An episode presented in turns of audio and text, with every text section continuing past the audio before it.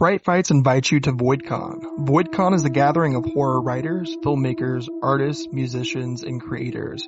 A counterculture of contourism, occulted and shadowed. This is not the convention at which you'll find purveyors of Cthulhu plushies and Scream posters. This is a convention at which you'll find forbidden things, subversive and dangerous ideas, horror, Screenings include Scooter McCrae's underground short St. Frankenstein, Derek Carey's horror anthology Hole in the Wall, and a screening of the Troma classic Redneck Zombies, hosted by Troma Now's Fantastic Disaster Piece Theater.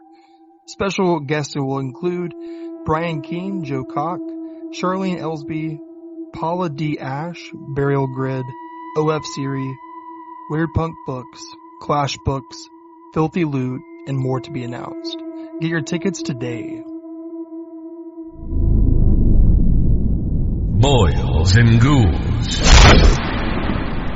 Turn out the lights. And keep the popcorn coming. Because it's time for another episode of Fright Fights Podcast. Fright Fights Podcast. Get ready for your gore gang. Ah! Tyler Cavan, Chris Lax, and Mike McKinney tackling horror news, reviews, and fight for their survival. Coming to you from the Fright Fights Fear Lodge. Get ready to sink your fangs into a battle that will make your blood run cold. This is Fright Fights. Is Fright Fights. Welcome back, everybody. This is Chris from Fright Fights Podcast, and I got a twisted T for a twisted me, and I've got my homeboys here, Mike and Tyler, and we're gonna get started here soon with a battle of three films that have a franchise of only one sequel involved. But before we get started with that, we're gonna talk a little bit about some horror news. Hell yeah! Sounds good. Dude, I'll tell you what, we're back, we're back, brother. Horror news. What kind of horror news has been going on in the world of horror? Let's see. So this one isn't really like newsworthy, and I haven't seen it in any news headlines or anything, but you've seen recently where they announced that Chucky Series 3 will be airing on Syfy and USA Network this year, right? And then season 3 will also be airing on Peacock streaming service. But everybody kept asking like, where's Chucky season 2? Season 2 was never released on Peacock. It was never on streaming. Well, without making any announcements or anything, um, they quietly released season two onto Peacock. So if you haven't seen season two and anticipating for season three, now's your chance. Go to Peacock streaming service, download the app.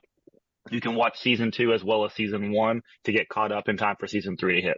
Oh, nice. I actually never Nice. watched the the first season or the second. I've seen the first episode. It was good, very good. I just never really got into it. Are you caught up, Chris? I like, I, I haven't seen season two. I, I just really like logged on to Peacock like two days ago and saw that it was actually added on there for the beginning of September to stream. And I was like, well, crap, I haven't seen the second season yet because it was never released except on TV airings and I couldn't watch it, you know, week by week. So, Hmm. uh, finally I'll get a chance to watch it. I'm going to try to air or watch it before season three comes out. Yeah, well, another thing I think that got announced recently was was it season three or season four of Creepshow? It's going to be coming Yeah. out Oh yeah. in October, Yeah, which is season four. I can't wait to see that because I actually really love those. I mean, they're hit or miss. Some of them are better than others, but overall, I think it's a fantastic series. It's really kind of what put Shudder on the map. I feel like that and Joe Bob Briggs both together, everybody seemed like they were subscribing just for those two shows when it first, you know, kind of blew up as an app and became popular. So I'm I'm excited to see what they continue to do and kind of give that series some love because it's been what two years at least, three years since the last one came out, and I thought they were done with it. So it's nice to see. Yeah, two years. Like COVID really put a, a hit on that where they had to cancel filming during the third season, um, or slow down during the third season. Mhm. But, uh, that season actually brought one of my favorite episodes. I, at least I think it's from season, season three. It might be season two that it's from. Um, it's the one that is the Evil Dead episode where it looks like almost like a Bob Ross type video show being made, and like then you know the Necronomicon gets open. Uh, I can't remember which season that's from. I was t- I was told, uh, talking to Mike about it uh, at work the other day, and he hadn't seen it yet. And I was like, man, if you go to watch at least one episode from that show, check out the Evil Dead episode because it feels just like it came from one of the Evil Dead movies, and it's fantastic. Yeah, that was my favorite episode that season. It was it was definitely the one you can tell you put the most love into. And I remember I before I even watched it, somebody like put online they were like, you know, you've got to see this Evil Dead episode of you know Creepshow. And I'm like, what the hell? They have an Evil Dead episode now? Log on, watch it. It's absolutely insane. I, I can't believe like how fun it was. Like it just truly is a great, great, great um segment. Yeah.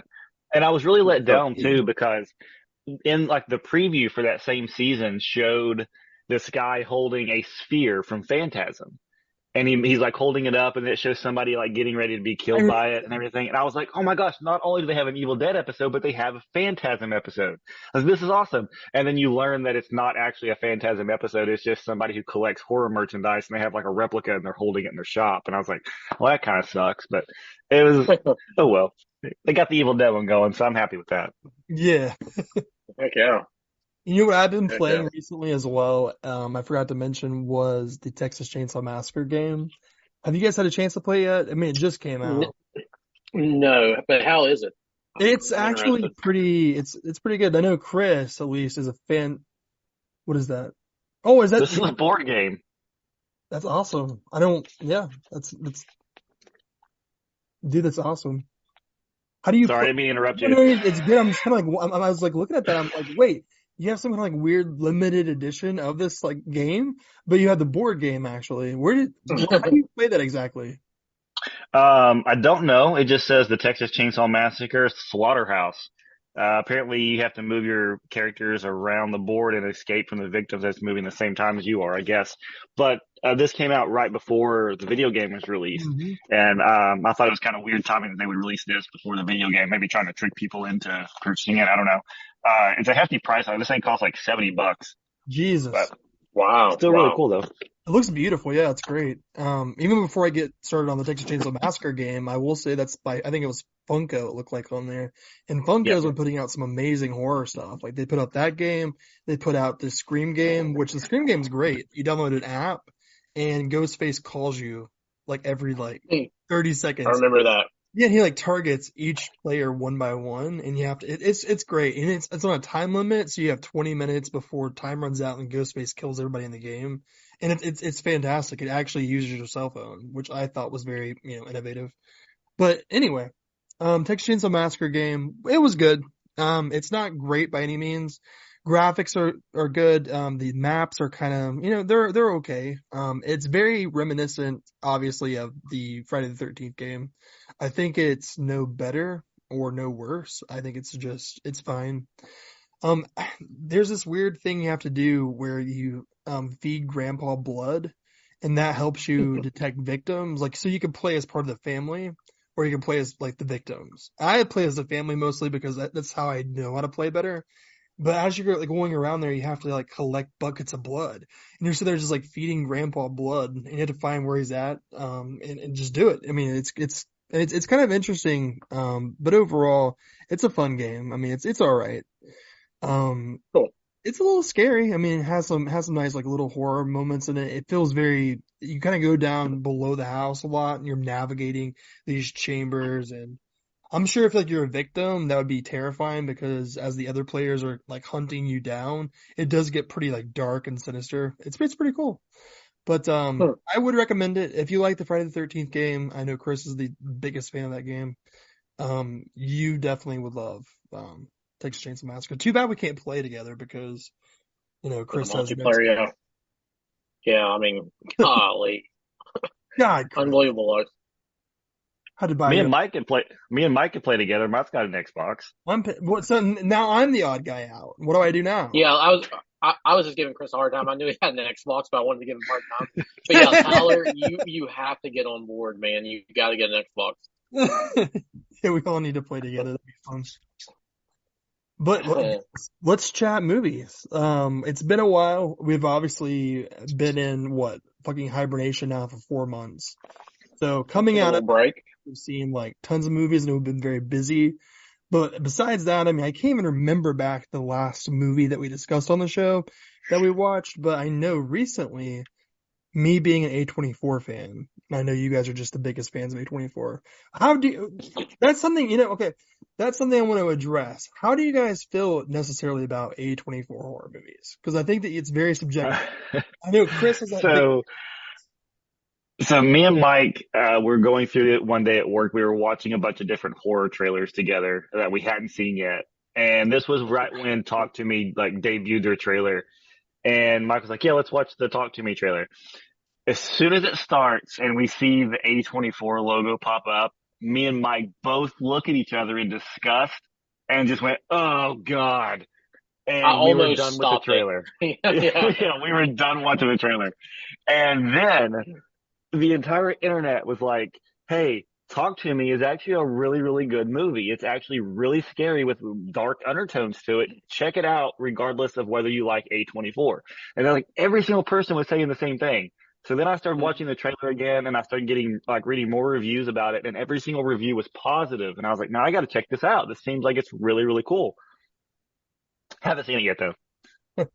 Well, I mean, okay, so it's So- not A24's best movie by any means in terms of horror. People love it just like it's the best, but I personally have my favorites, but I'll let Mike, I'll let Mike go real quick because I want to hear what he thinks. I will say this. Um, I was not going to see this just because it's A24, but all the rave and talk about it on social media kind of drew my interest. So it was actually my wife and I, our anniversary. And then we were like, we went to dinner and we didn't know what to do. And I was like, you know what? Let's go to this movie. I'm kind of interested in it. So she, she saddled up and went to the movie with me. So we went to see, uh, Talk to Me. Me hating A24 in general, I was just going in there for to kill two hours. But I will give it this much. It's a great film. It's it's creepy. I wouldn't say it's like um I wouldn't say it's like a drop dead like scare of your life, but it's bothering and it keeps you kind of interested throughout the whole movie. I thought it, I thought the movie was shot well. I thought the actors and actresses were great throughout the movie. M- me personally, I love the ending. Um, it it just kept you wanting more, and to me, it really didn't feel like an A24 other A24 movies because I lose my interest like kind of midway through the A24 movies in general. But this kept my attention. It kept me um, kind of on the edge of my seat. Um, the thought of not knowing what was going to happen made it worthwhile. And um, I thought I thought Talk to Me was a pretty phenomenal movie. I enjoyed it. I did enjoy it. Well, yeah, I mean, I think something is interesting about A24, um, even outside of the film, um, Talk to Me, is the fact that they pick up a lot of indie filmmakers' movies. So they're not necessarily a production company that will make movies directly from their studio. They'll sometimes commission outside, you know, sources or they'll go to festivals and stuff like that. So this was actually, Talk to Me, was not made for A24. I think that might have been something that kind of made it seem a little bit different. It definitely had its vibes of A24. Um, and of course, like online, the people are always like, you know, this film has A24 vibes. What does that mean exactly?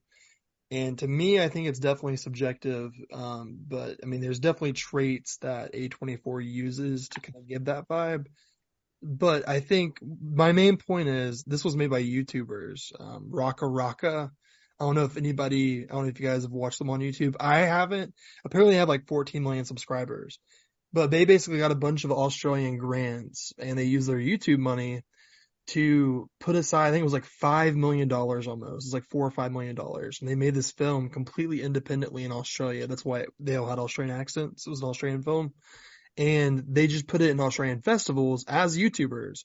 And A24 was there. And I guess they received the phone call the next day after the festival. And A24 was like, what can we do to get your movie? Because we absolutely would distribute this for you 100%.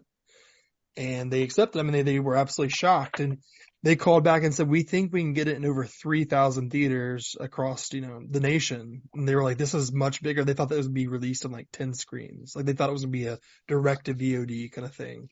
So the fact that Wow. A24 is able to see this, um, as YouTubers, never made a film before, pick it up, release it wider than, you know, any, like a lot of other horror movies doesn't even get released that wide. So I think that was definitely a, a great feat to undergo. But as a Yeah, film, that's that's weird because like the the YouTuber you just mentioned, the RackaRacka, I've heard the videos or I've heard the name before and I've actually seen some of their videos, but I'm only familiar with what they do as far as certain things. I've never seen anything else besides these videos. It's it's like a uh, a grouping of this guy that dresses up like Ronald McDonald and he does wrestling shows and he does like really violent and gory wrestling, like those death matches where they like hit each other with like light bulb tubes and stuff like that. Um, Dude. that's the only ones that I've seen is like those videos with him dressing up as Ronald McDonald and they, uh, go through and do all these wrestling things with him. Uh, so I, at least I'm thinking that's the same thing, but or same, same channel. I think it might be. I haven't really watched any of their videos either. I did see the making of, and they kind of like showed a couple clips from their YouTube videos, and that kind of seemed like what they kind of did. They have tons of subscribers. It's a very like viral YouTube channel.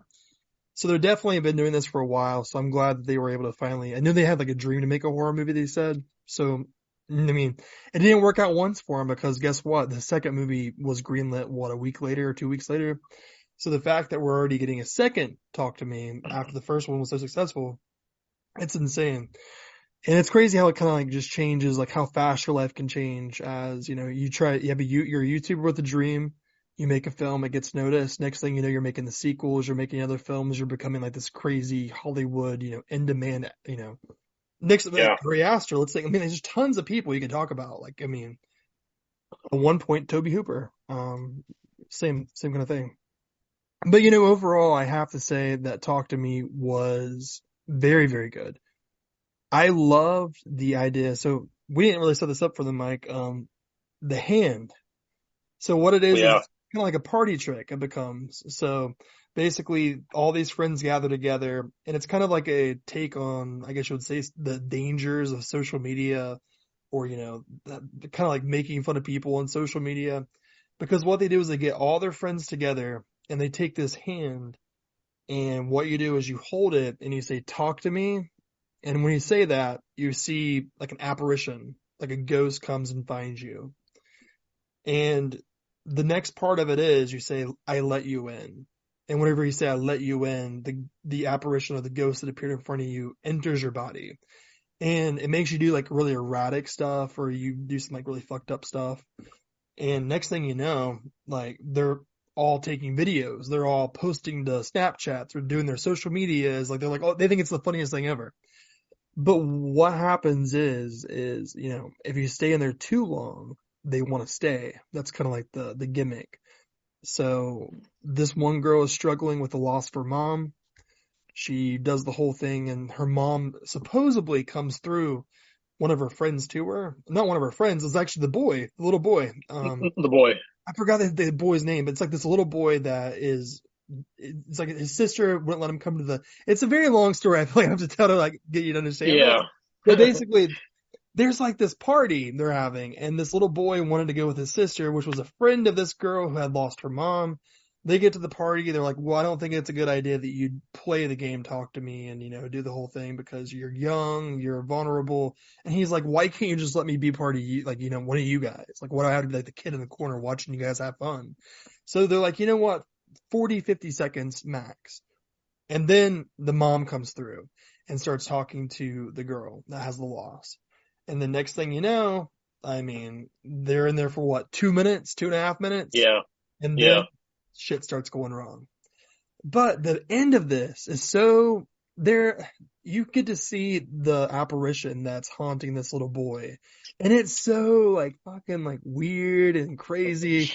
There's some like Yes. stuff that happens in the very ending. I don't want to give it away because it's still fairly new. I want Chris to see it too. But I'm telling you, the ending, the very first time I watched it, I was like, yeah, the ending was good. I get it.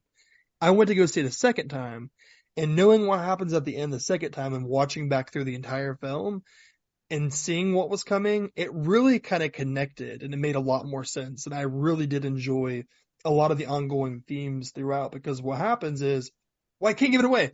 But basically, what happens is absolutely you can see it coming a mile away, and if you know what's going on, like throughout the film, it just blows your mind how like superb it is and how like very particular it is. And it's just beautifully done. It's not necessarily art house. It does have some art house qualities to it. It was well acted. It was well shot. You probably, I mean, it kind of needed subtitles because their accents are pretty thick in Australian, but overall, I have to just, I have to just definitely say it was one of the better films I've seen this year. It may have been my favorite horror film of the year, which I know it's very, very early and I, what Scream 6 was pretty good too. But I mean, it's, it was like a solid eight and I, I gave it a solid eight and it's a very Yeah. high eight. Like at one point I was like, should I give this a nine? But I, Yeah, I, um, I think that that's fair. I think it was you know, well deserving of that. No, yeah, I agree with you. I thought, I thought the way it was shot, and especially how it ended, um, I guess I gotta be careful how I say this. It, it just, it opened your eyes up, you know, like how everything happens and, and it unfolds throughout the movie. Um, but there's a part in this movie that is so disturbing and it, it starts and it's about with the little boy after he gets like consumed by this demon. Um, it's what the demon does to the boy's body. It's just unfreaking believable. But Hmm. there's a part where I gotta be careful. There's a part of what after what this what this demon's doing to this boy. But the the boy looks up with the demon inside, and I think he looks at his sister or uh the friend, and it, it's he's laughing, and like like he's just smiling, and that smile, that dead stare, and the laughing with the demon doing what they're doing to the boy's body is just. I was like frozen. I was like, this is disturbing. This is so disturbing. But um, I'm right there with you. The movie was done very well. It is a very, very thick accent, but I didn't really mind it either because I was so entertained with just, you know, their actions rather than their words. Um, and I was very intrigued by the the hand itself and the game. Um, but a very entertaining movie. Uh, I as well. I ended up giving this movie a nine, just because it right it's a you. it's a rememberable movie. It stood out for me, and not too many movies like that have make a make an imp- impact on me now. But this movie really did. It was very good. I think that we definitely could say at the very end of it, the one thing that I really loved was, you know, when they were at shows at the hospital and she's seen everybody and then the Yep. light starts shutting off and then she sees her dad there. That's not giving necessarily like details away, but that, how the lights were turning off and then losing that and seeing the, the doors close in front of her, that was absolutely heartbreaking. And it, that's, was. that's kind of like something you want to say too, is like, you know, this film goes back, you know, goes past horror. It kind of, Yeah. it's very, it's sad. It's a very sad film about loss and grief. And how far Yeah. would you be willing to go to try to reconnect with somebody that is like a deep, you know, love of yours or even a loved one or a father, a mother. And I I think it just shows desperation. I mean, it really does. So Yeah. it's, it was, it was great. I'm actually trying to find a picture of this demon to show Chris because it's just Oh, so, man. it's whack. It's like so crazy. I'll have to, I'll have to look it up and send to you guys later. I mean, for Chris especially, because I think that he would, it's, Yeah. it's great. It's really well done. It was all practical, all of it. So that's even Yeah. better. So Yeah. Well, if you guys want to know exactly how how much me and Mike don't like A24 films, and I think I, I think Mike's the same level as me. Um, so before we took our hiatus for the summer because of vacations and everything, uh, we had a scheduled episode plan to do an A24 episode where we we chose three movies. We were going to watch three movies and review the three movies. I still haven't watched all three of those movies. I won't. I'm logging out. Have you got, okay, wait, wait, wait, wait, wait, wait. Hereditary. Since we're not going to have this episode, let's, did you guys watch Hereditary? I did, yes. Yes, you loved it. I, I, I, I, I watched it. No. How did and- you and I not didn't like- care for it. I did not. I did not oh care Oh for my it. God, we're about to get, Okay. this, we're about to get, First of all, one of the things that bothered me the most about this movie was the filmmaking side of it. It's so good. Fact- True. True. no, True. no, It's just the best It- you've ever seen, right, Chris? no. So there are moments when, and this comes from like the filmmaker side of me where I, that I didn't like it. So there's a scene specifically where Oh, the, it, it, yeah. it cuts from one, one scene to the other. And this is during the time period when somebody is going to call and tell them about the death of some, of, of, family member. I can't remember. It's been months that someone dies and they're calling them and the person's, the, the dad is supposed to get the phone call and, and hear the news, right? So as a viewer, we already know what the news is. So we're just witnessing somebody else get the news. So the camera cuts from someone making the call to then it's like the camera's inside the room and it slowly pulls back away as you hear the phone ringing. And I mean, slowly like for like 15 to 20 seconds. And then finally it reveals that the, the phone is sitting next to the dad and the dad is like reading a newspaper. And then the dad picks the phone up and it cuts away again. It's like we did not need 30 to 40 seconds of a camera pulling back to reveal a phone for someone to pick up when we already as viewers know what the news is. It was, it was just unnecessary. It just, to me, it was, they didn't know what to do. They, they were just like, we have really cool ideas for shots, but we don't know how to utilize them for the movie. Um, But the film was two hours. What about the other hour and 59 minutes? It was genius, right? No, it was boring. It was boring. I hated the ending. I hated Yeah. everything about the movie. The main woman is the most annoying mother, aside from like the Babadook, um, annoying mother characters that I've seen. She makes these really weird faces throughout the entire movie of every emotion, no matter what she's doing. If she's sad, happy, non-emotional, whatsoever, she's always going like, like when she gets ready to speak. I know viewer, like people listening can't see my mouth here, Tyler, but I want you to watch me as I'm doing this. If she's going to say, Tyler, I'm home, she goes, Tyler, I'm home. Like she does these really weird facial expressions through everything. And I was Will you just so do that one more time by for the audience? No, so they absolutely can't not. see? Her scene though, that was in the, um, they were having dinner and it was to the son. What was his name? Crap. But it was over Charlie, it was the grief of Charlie's death and where she, you know, she was killed and they were all kind of like having this tension and Toni Collette's character just absolutely erupts and goes to this whole entire speech. I think that was great. I love that one. That was actually enough to, I, I felt like she deserved an Oscar nomination. I know a lot of people was like, let's campaign for Toni Collette to get an Oscar. Yeah. I thought that was. I will thought tell you, I annoying. met her too, Milly Shapiro. She's fantastic. I love her so much. She's great. Best movie ever. No, it's not the Oh, best movie ever. I, I gave it a solid. I think. I think it was a. Was it a ten? I think I would probably give it close to a ten. Her head hit a tree. Nine. That's basically what happened. Tyler, I, I'm pretty sure I'd have to go back and look, but I'm pretty sure I gave this movie a four. There's no. Ah. Well, I mean, I, I think I forgot say to rate it. There, there are a few. There is, is probably out of the, everybody who's watched. I think I forgot to rate it. I'm pissed. Mike, you need, please watch it. Come on, I, I did. I, I saw it. It watch was, it. Okay, great. You loved No, it. I, well, um, I forgot to rate it. Oh my god. I did not. I did not enjoy it. I did not enjoy it. All right, so I did not know this. So I was looking up just A24 movies in general, and I did not know this was an A24 movie. It's non-horror related, so I won't talk about this much. But it's called Uncut Gems. Great movie. Did not know that was an A24. Has Adam Sandler in it. It's like a serious role. Yeah, Um, Safdie Brothers. So, yeah, had no clue that was by A24. That is a great movie. So, two movies out of this whole pack of crap, like Uncut Gems, and then Talk to Me. Really good. Uh, I'll, I'll describe, uh, Hereditary seems like one of those movies that is made for people who are not horror fans to watch it and say, I watched a horror movie and it scared me.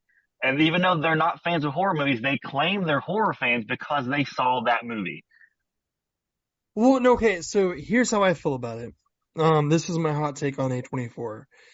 So They're made, they're made for people who are not fans of horror films. I've been I've been a horror fan since a really, really young kid. So probably like, you know, back in the late nineties, early two thousands, I truly became a horror fan. So what, 12, 13 years before A24 even became a company, I loved horror. And the way I seen it, I grew up with the films that were mostly released in the 80s. You know, I, I loved the Nightmare on Elm Street series. I loved 90s slashers. I remember watching Scream as a kid and, you know, absolutely were terrified by it. And people were always talking about it and stuff. And obviously, as we see these new adaptations of, let's say, Scream come out or Halloween come out or any kind of like film from like legacy characters, they're having to reinvent them. Um, because the, the things that were working back in the 1980s and 90s as film and horror, they're not going to work today because times have changed so much. It wouldn't make logical sense a lot of times. So I feel like as this new Gen Z comes out and starts finding what they love and their passions with film and you know what kind of genres they're into, when it comes down to it, you know, A24 they're bringing these very super sleek new age type horror films that haven't really been done before, but it's using very modern ideas and themes. They're using art form and all this kind of stuff. They're using you know non-character actors, very specific palettes, all this stuff to kind of like draw this next generation of like horror fans. Now, of course, these horror fans may love you know some of the older stuff too, but just to get them into the genre and get them into it, I think A24, because I mean, if you think about it, like back in the 80s, like what were people talking about the most? They were talking about, you know, Nightmare on Elm Street. They were talking about the Halloween series. They were talking about all these crazy, you know, popular franchises, Friday the 13th. Today, we see discussions online about Hereditary. We see discussions about The Witch, Midsommar, um, all these like A24 horror movies. So personally, I've embraced it. I still love the older style of horror movie. I love modern horror movies. I love the, the horror movies coming out of Blumhouse. I watch Blumhouse films. I watch A24 films. I mean, any kind of horror that comes out that I would consider to be good, I've kind of just went with it, but it is, it's different. I know the A24 isn't necessarily the horror that we would think like, of like, you know, when we think horror, it, sometimes it doesn't feel like A24.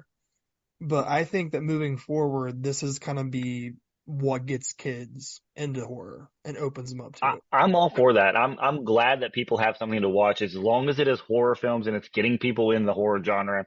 I'm happy for it, but I'm just saying that 99% of the stuff that they release is not for me. What about Under the Skin? You like Under the Skin? Never seen it, had no interest in it. Um, you like The Witch? Hated The Witch. No way.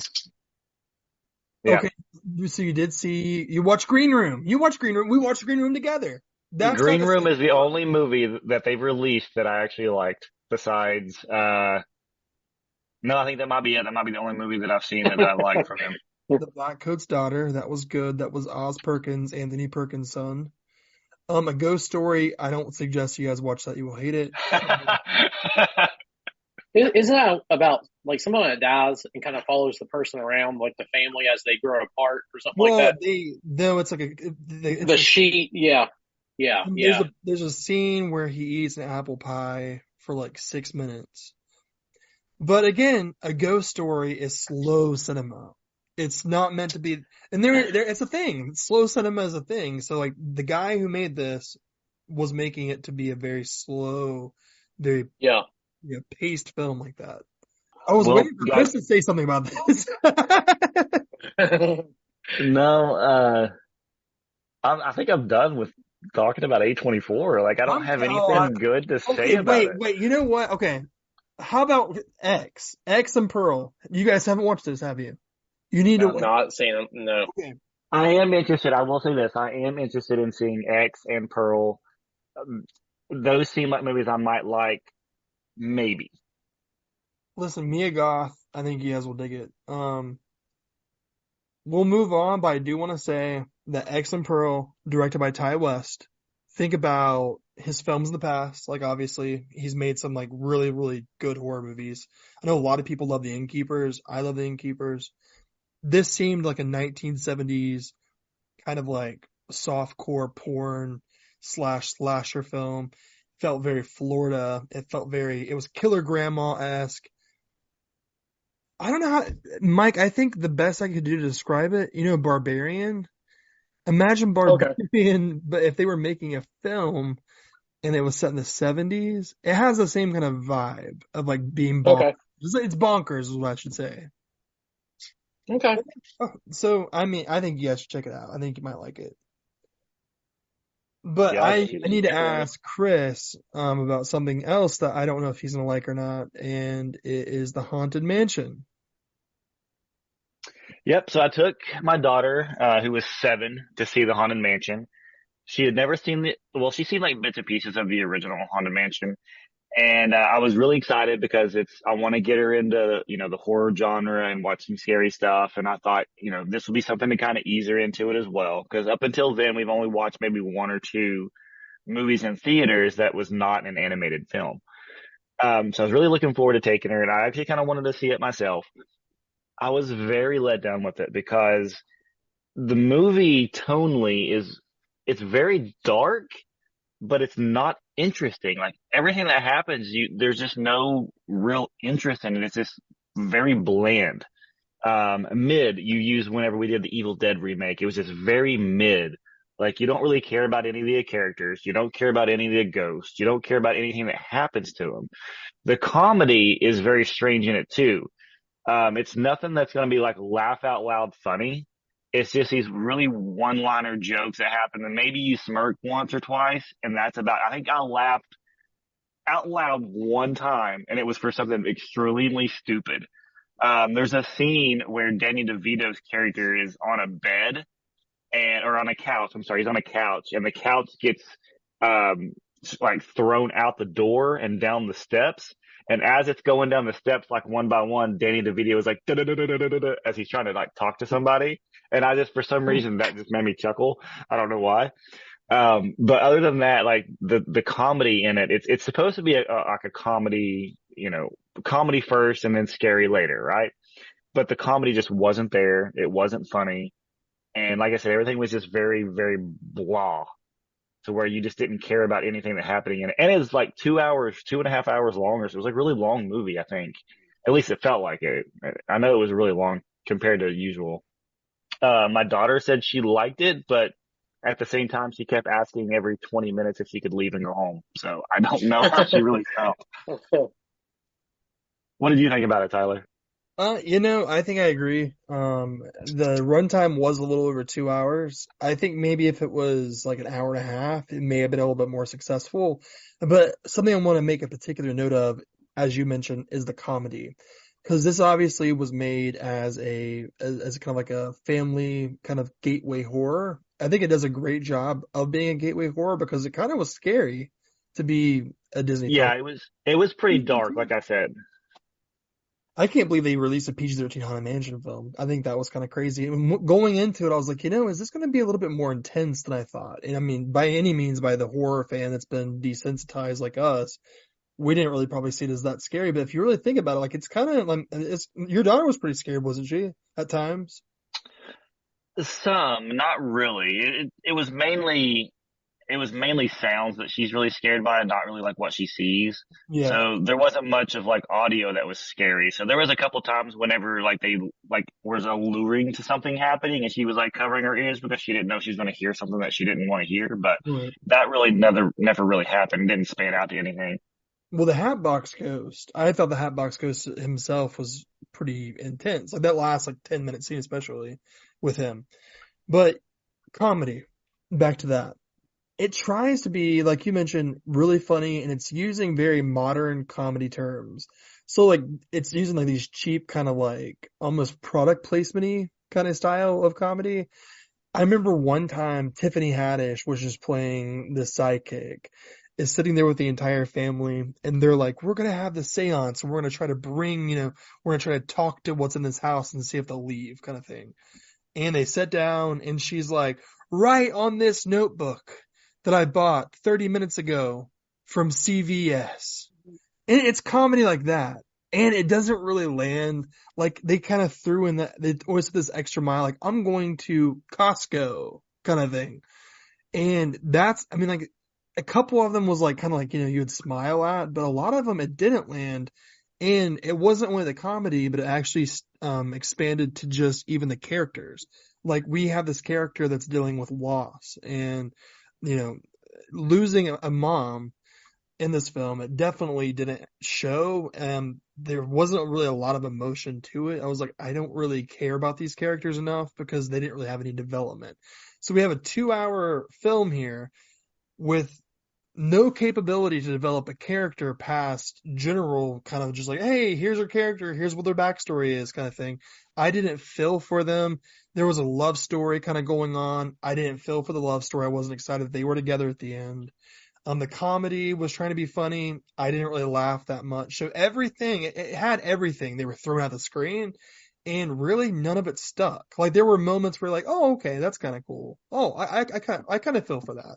Oh, it was like a checklist. They, they had a checklist and they had like hours and they had, or minutes separated down a list. And they were like, okay, minute 10, we have to have a joke. minute 15, we have to have a scary image. Minute 20, we, and it was like, they continued that on throughout the entire movie. And it was, it just, everything felt forced. Everything felt just very product placement, very, I don't know, like it was, it was supposed to be there without the storyline. It was like you're watching something knowing you're watching something when it's not a movie's not supposed to be like that. you're not supposed to feel like you're just sitting there watching something when you're watching a movie. You're supposed to feel captivated by the story to where you feel like you're in the story. And that was never ever once that feeling that I got while watching the Haunted Mansion. Yeah, it was a bit stale. I think that's a really good term to describe it as well. It just did not have that. It didn't have anything going for it. And at the hour and a half point, I was just like, you know, it should be ending about now. And they had an entire, they had, they were still planning this big escape. They were still, you know, trying to fight the ghost. And I'm like, man, how long is this going to last? Way too long, especially for a kids movie. If they were trying to do that. Now, I will say, um, fans of Disney, um, any Florida listeners or anybody who loves going to Disney, I heard it was very, very close to the Florida attraction, um, Haunted Mansion which I I think that's kind of cool. Um, and I, I, mean, me being familiar with Haunted Mansion, I know that it did seem like it had pretty much every little piece that was supposed to be there, more than the 2004 movie with Eddie Murphy, which was probably just as bad to me. But I think I like it more.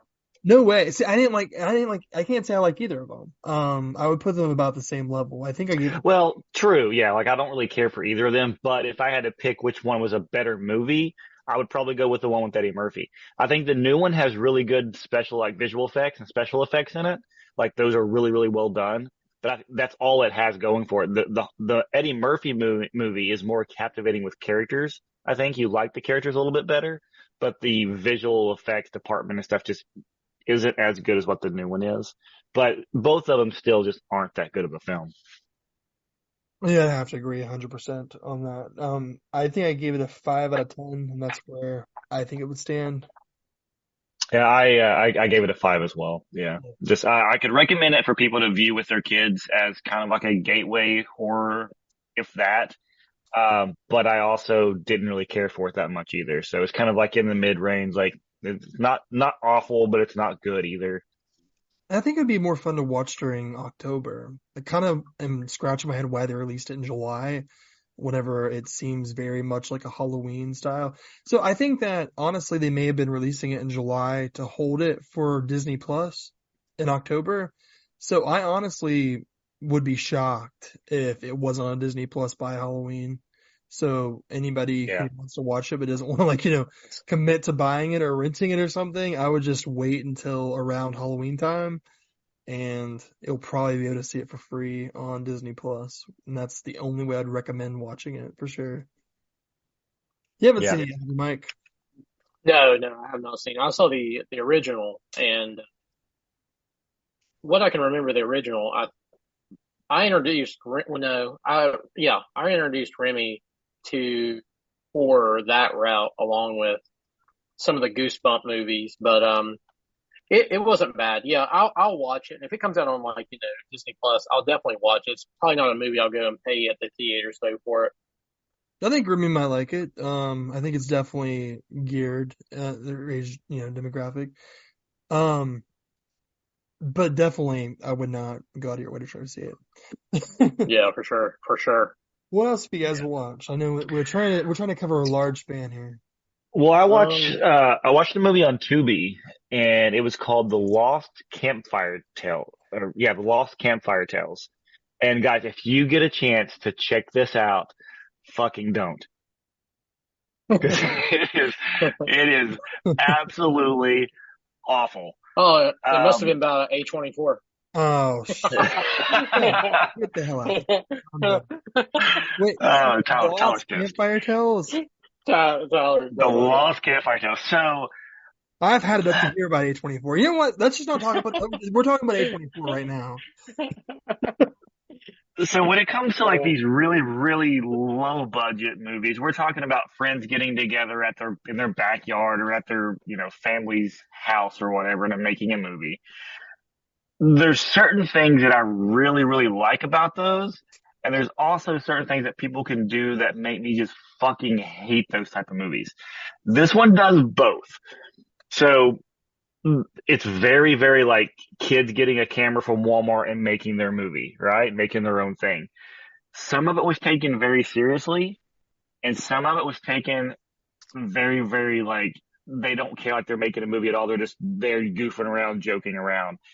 And there's even moments of the movie where it's supposed to be a flashback and on the sides of the on the sides of the video, it's like the camera like like you're watching a 35 milli- millimeter print roll through a camera lens where the like you keep seeing the camera like lens uh, or the the film strip play through the, the the actual projector and it's on both sides of the video and it's like very distracting it's very hard to watch the movie with these things keep scrolling down each side of the, of the video um and then the movie itself like in certain scenes like these flashbacks these characters are not taking anything seriously. Like these people, like guys dressed up in wigs to pretend to be girls, like pretending to be like the actual like female characters.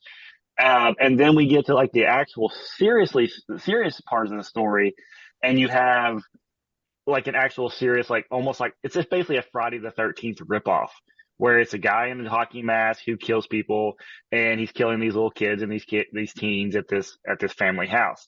Some of that is taken really serious, and some of it is taken really really jokey and like they don't care about anything. And that's where like the blend of it is where I like the aspect of these people making this very, very low budget movie about a killer trying to kill these people at this house. And then I hate the part of it where they're not taking anything serious. They're goofing around, people wearing wigs when you can clearly tell them that it's wigs. And I don't know. I, ended up giving this movie a two, uh, simply because of the, the, the, the joking part. Just because I, that's one thing I can't stand is when somebody gets the, the chance to make a movie and with that chance, they completely just don't care about nothing at all. And that really bothers me. But I think Tyler, you're pulling this up here. Are you going to watch the trailer too? No, dude, is this the is this the movie we're talking about? is this Yeah, the right yeah. one? Yeah, that's it. Look They're at the right- like- poster though. How could you not look at that? Oh, look! Is this what it is right here? Yes. This is what the whole thing's like. Oh Jesus! No, I thought no, this no. was like a. Oh, I thought this was the movie. Yeah, this is the movie, right? Yes. That, yeah, that's, that's part of the movie. Yes. But there's like Oh the, the main, the main story is a backstory about the killer. You didn't watch the whole thing, did you? I did what? You didn't watch the whole thing, did you? I watched all 53 minutes of it. Chris, what the hell are Oh you? my God! Were you crying? Look at look I'm at this. watching look this at this and I'm already wanting you to turn it off. It's oh like the, yeah, I'm literally I've never seen anything like this in my entire life. Now Chris has shown me some really I'm I mean sometimes I'm surprised whenever Chris comes to me with a movie and I put it on he's like well it's just really really low budget. It it takes it to a new level of low budget. Like I'm not I, I'm Oh yeah. but this I know. And, and I'm you never- have to, you have to admit that whenever I say that a movie is, when I give a movie like a rating of one, two, or three, you know that I'm basing it off of whether or not I can stand to ever watch that movie ever again. So if I give a movie a one, it's something I would never ever watch again. It's something I'll never recommend anybody to ever see. If I give it a two or higher, then you like you know that it's at least got some type of redemption quality about it, whether it be like one line from the movie. So if I'm if you're saying a movie's bad and I'm like you haven't seen some of the stuff I've seen, this is what I'm talking about. Yeah, I mean, I have to admit, every time I think that i Chris has sent me the worst movie ever made, somehow every single time I see another one, it's like it gets it can pop. He's like, I've seen. I'm like, I give this a one, and he's like, I gave it a three. I'm like, how? It's literally the worst film ever made. And then Chris looks at me and says, I've seen way worse films than that.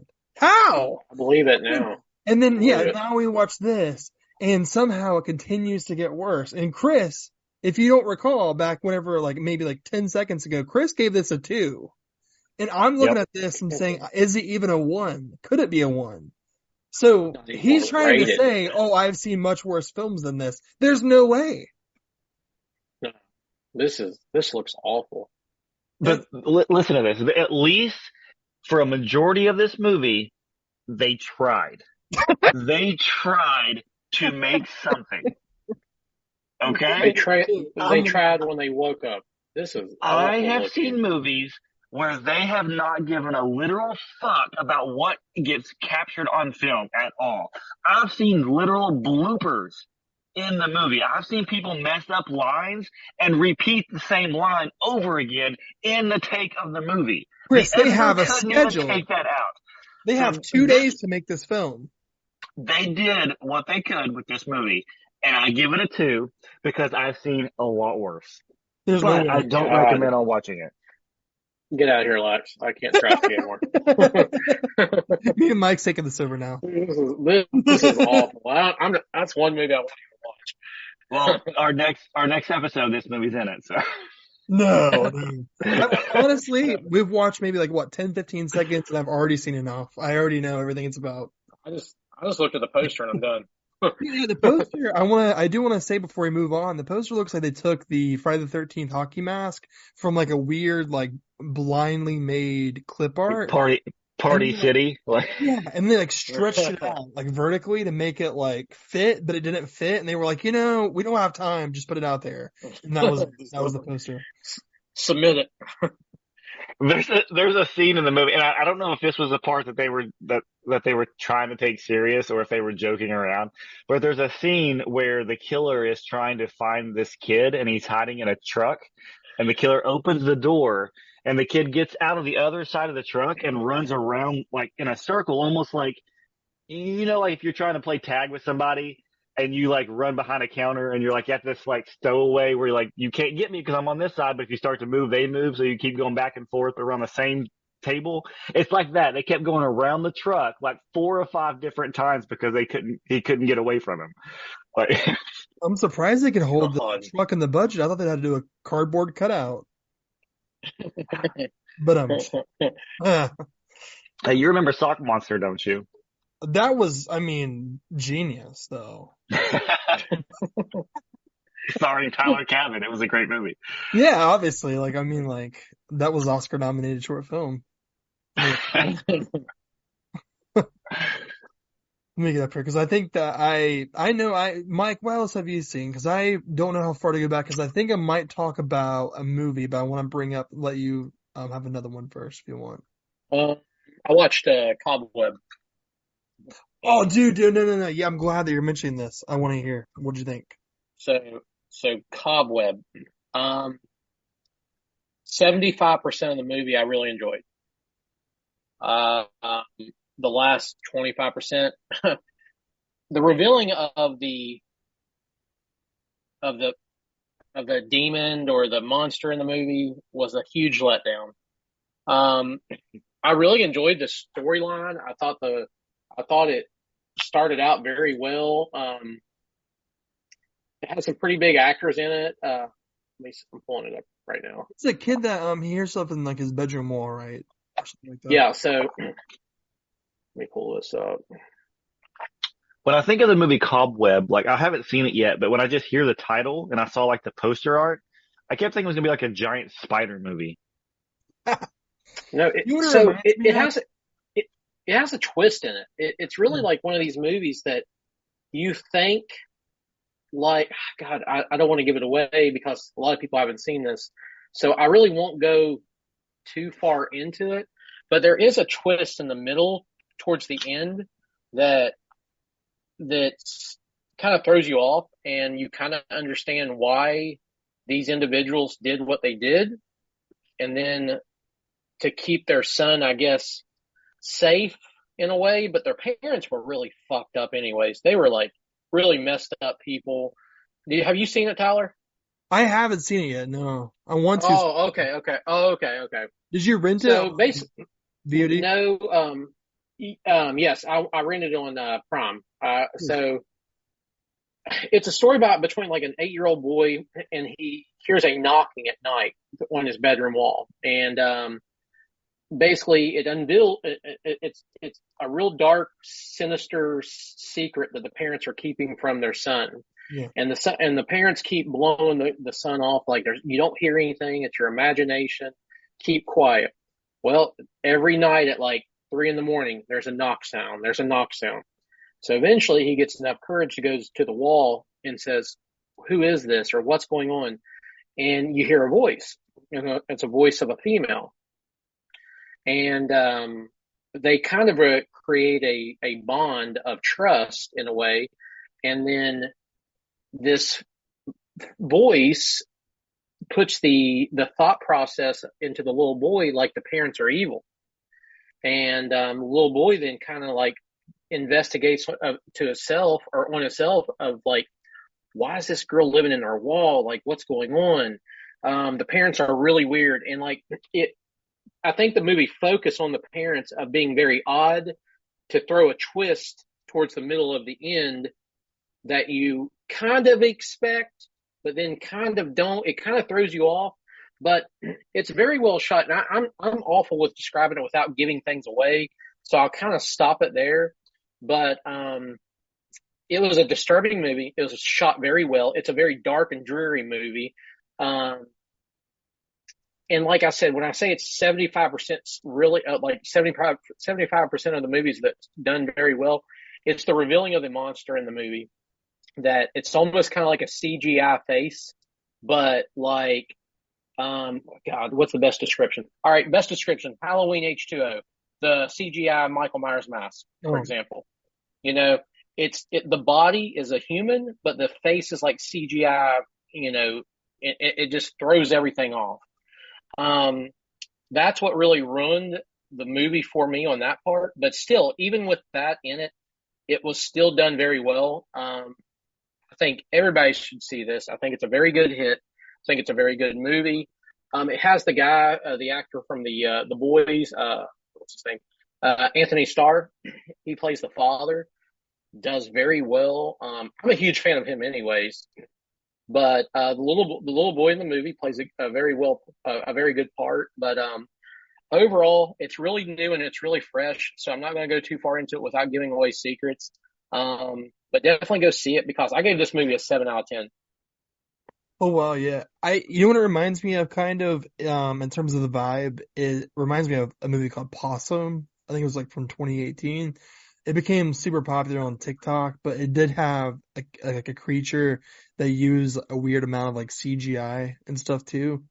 Um, I haven't seen Cobweb, so I can't necessarily make that comparison, but it does seem like one of those like viral kind of like TikToky kind of, you know, It's really good. movie. It's really good. Like there's some there's some scenes in it. Like God, there's a scene where he wakes up and he's having a nightmare, and his bedroom door's open. It's really dark, and he looks down his down at the hallway and he sees his mother staring like with glowing eyes, and like she chase charges him charges at him through his on his bed.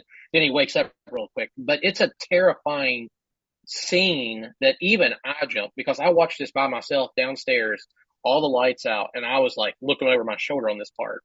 But this movie is a it movie. The movie reminds me of. Has anybody ever seen Case Forty Nine? Yeah. Where okay, so that's with the little girl that um is supposedly locked in their door. And I'm am I, am I getting that right? Yeah. Case Forty Nine. Okay, so it gives off the Case Forty Nine vibes in a way. Mhm. So you think one thing, but it's a twist and there's something completely opposite in this movie, which I really enjoyed. Um, so Cobweb does that very well. It holds your attention and your focus towards the parents. Like I said, 75% of the movie, and then there's a big twist at the end. So, um, definitely worth it. I, I enjoyed this and it's one of the better movies that I've watched horror wise uh, this year. So it, I, I, I kind of put it into my top, top five, six of this year so far. That's amazing. Um, yeah, really good. Checking out, I really want to see it. For sure. Um, well, I have a couple more, but I'm gonna save them for our next recording because I have an endless supply of movies to talk about. So we could be here all night talking about movies, but we got a show to do. So I guess we'll take a break. Do you have any more, Chris, you wanted to talk about first? No, I'm, I'm good. All right, sweet. We'll take a quick break and we'll come back with our horror with only one sequel. Everyone thinks because you're a zombie, you don't know good coffee. Well, they're wrong. There's only one brew that gets my seal of approval. Deadly Grounds coffee is my guilty pleasure. The aroma is so intoxicating. It brings all of my neighbors out of the woodwork. Deadly Grounds coffee. Coffee to die for and zombie approved. It's good to get a little deadly. Use the front door! Oh, they're so disgusting. Welcome back, guys. We are here to, for our main show. We're ready to talk about horror with only one sequel. Um, so I actually got this idea personally whenever I heard Eli Roth talk about how he only made, he would never make a third of a film. He'd only make a sequel because he felt like the third film felt convoluted to become a full franchise. So I think um, it's really interesting to kind of look back at horror and say, you know, what films have only been have you know two of them, not three, four, five, six, not to the point where they get so convoluted, but just that one sequel to kind of top off the series. So what we've done here is selected three films. We're going to talk about them, and Chris is up first here. What you got for us? So my choice was a very classic Stephen King movie. It is Pet Sematary from 1989. I'm going to read the back of the, of the Blu-ray here for the description. It says, after moving to an idyllic home in the countryside, life seems perfect for the Creed family, but not for long. Lewis and Rachel Creed and their two young children settle into a house that sits next door to a pet cemetery built on an ancient Indian burial ground. Their mysterious new neighbor, Judd Crandall, hides the cemetery's darkest secret until a family tragedy brings the secret to life. Now an unthinkable, an unthinkable evil is about to be resurrected. So I have watched this movie so many times growing up as a kid. I watched it as a kid, as a teen, as an adult. And this movie to me gets better every single time that I watch this movie.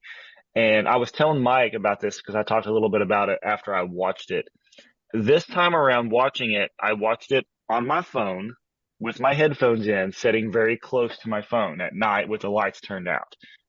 And I felt more immersed into this story and the characters than I ever have been before. And I don't know if it was because I had my headphones in and I was like so close to it watching it, or if it's just watching it newly for the first time in about probably eight years or so. But I really love the story. Uh, I think it is very, very depressing. It's a really, really dark film. From the opening of the movie, you have this very, very kind of ominous music playing with children talking about their pets' names, um, with their cemetery, with the headstones of all the dead animals and everything. So like right off the bat, you're starting off with death. And just the movie just continues with the theme of death throughout the entire movie.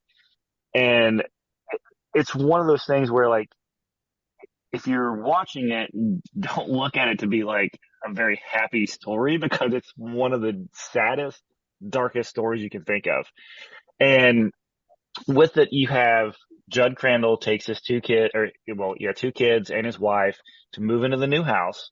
They find the cemetery that, or the, the road that leads to the cemetery, uh, where Judd Crandall takes them and they discover, uh, why there's a cemetery back there because the road that has the giant uh, 18 wheeler trucks going up and down it all the time, and they end up killing a lot of animals. So they always bury them down the street in the pet cemetery. I was also telling Mike about this that I think Judd Crandall is the villain of this story. He knows about the pet cemetery. He knows what lies beyond the pet cemetery, in which he then shows Judd Crandall, or sorry, uh, which Judd Crandall shows um, the the Creed family what lies beyond the pet cemetery, and he even tells them everything that happens except the main stuff, the things like the horrible aspects of what happens when you bury something in the pet cemetery, and so just by showing the Creed family this uh, this land, the evil's already starting to work its magic. So the little girl in the movie, her name is Ellie Creed. Her cat dies. It gets hit by one of the trucks. So Judd shows him, says, "Hey, your cat's dead. You don't want to go down that road." And he he takes him to the pet cemetery and says, "We're not going to bury it in the pet cemetery. We're going to bury it beyond the pet cemetery." Uh, Dr. Creed doesn't understand why we're doing it, but goes along with it anyways, I guess out of curiosity. Cat comes back. Doesn't come back to normal as it usually is. It comes back kind of an evil cat, but it takes a little while to get there. It's not like immediately goes on a killing spree. It, it actually kind of takes a little bit of time for it to be evil. And I'll tell you one thing, Tyler, that fucking cat is the scariest cat in the history of horror films or is history of film in general. I don't know what it is about that cat, but it freaking terrifies me. Just the, like it's, it's real. They use a real cat. They, you know, put the makeup on it to make it look like it's been dead before. Um, they had, it's got these glowing eyes and I don't know if it's just the actual reflection of the cat itself or they put contact lenses in it, but those eyes like reflect like this bright yellow anytime the camera is on it after the cat has died. And it's really, really creepy and ominous. And then also the cat is hissing and everything. It's got that you know, black cat. It's, it looks like a, it's a grayish cat, but it kind of looks like that, like a Halloween-esque type cat. It's a very creepy animal anyways. Um, but anyways, the, the cat comes back. So you know what Judd's thinking. Has any, or what Dr. Creed's thinking. Has anybody ever buried a, a person up there? Judd Crandall explains that no, nobody's ever buried a, a, person up there. Who would ever think about doing that? Why would you mention? And, uh, yeah, why would anybody ever think about that? That's stupid. And uh, so, because of bringing the cat back, it's got to take something in return.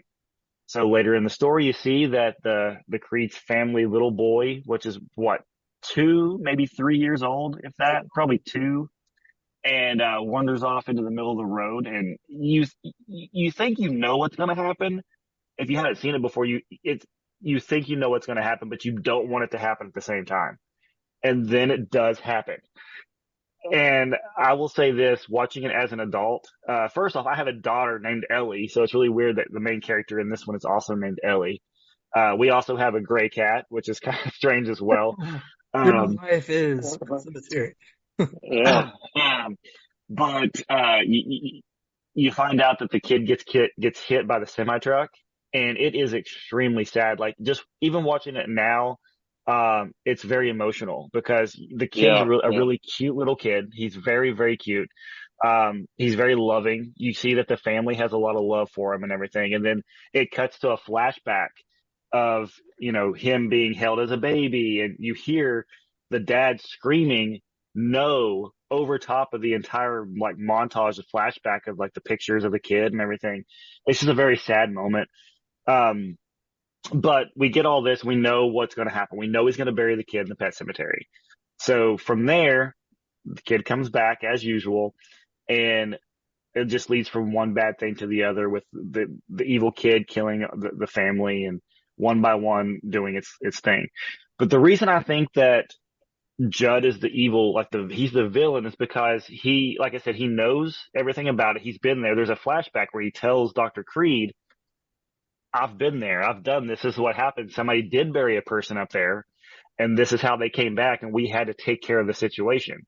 So knowing all this information and still going over there and giving him the information, telling him what can be hap- what can happen and just by knowing the fact that the cat came back, allows you know that if something bad is going to happen, that they're going to turn around and you know his son died, so obviously he's going to he's going to put his son there. You already gave him the ability to do it once.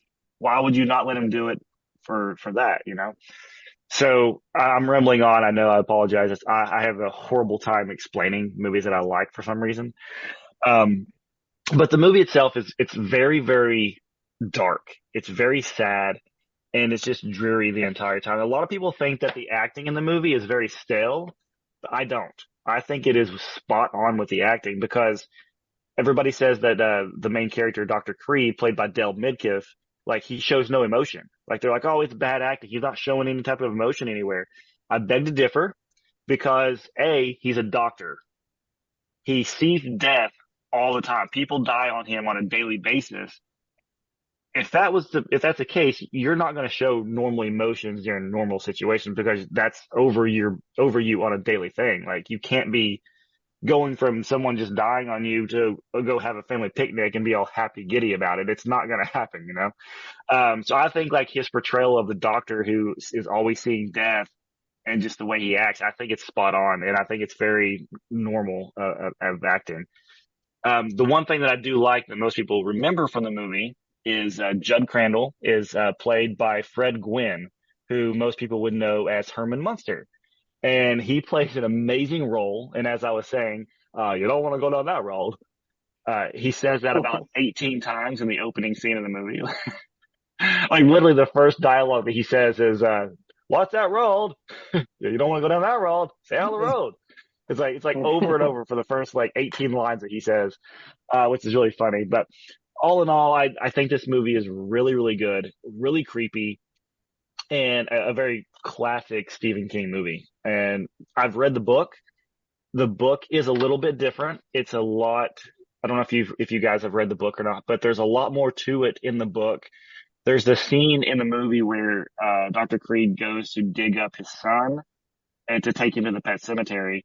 And in the book is really gory. It talks about how like the maggots are like pouring off the dead kid's body as he's like picking him up from the grave and everything. And that's none of that's shown in the movie. It's very how do I put this? It's very PG-esque of how it's displayed in the in the film, as opposed to the book is a very adult, like mature version of that story. It's very, very gory.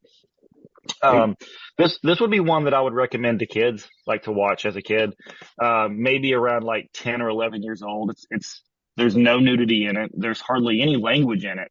It's all based on atmosphere, which has really good atmosphere. It feels like a dream.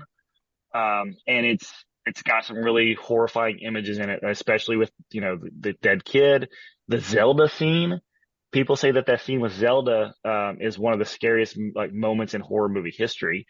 Um, I was never affected by the Zelda scene. I was always more terrified of the cat than anything. But um, what do you guys think about the movie before I move on?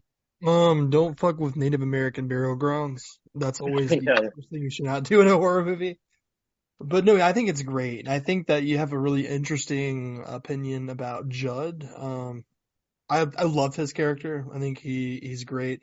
He's the way he does talk is a little bit comical too, which always yeah. But, but, that's his normal voice though. That's how he actually yeah. speaks. Yeah, for sure. And I mean, the, and the, and the, I mean, he's perfect for that role for that reason because he kind of has that, you know, the accent really works well for his character as well. Yeah. So that's great. Um, I think that I don't know if I could call him the villain though. Um, I think that I, I know where you're coming from with it, but at the end, if you think about it, when he goes into the house and um, the little boys, I mean, obviously he knew what's going to happen. You've already said that. Yeah. And he gets to the point where he's at the very, very end, and he walks into the house, and then he's almost lured by the little boy, and obviously he's like that that scene there with the Achilles tendon where he like slits it. Oh man! Around like what he like rips his like mouth open and like eats through his like fucking Adam's apple. It's crazy.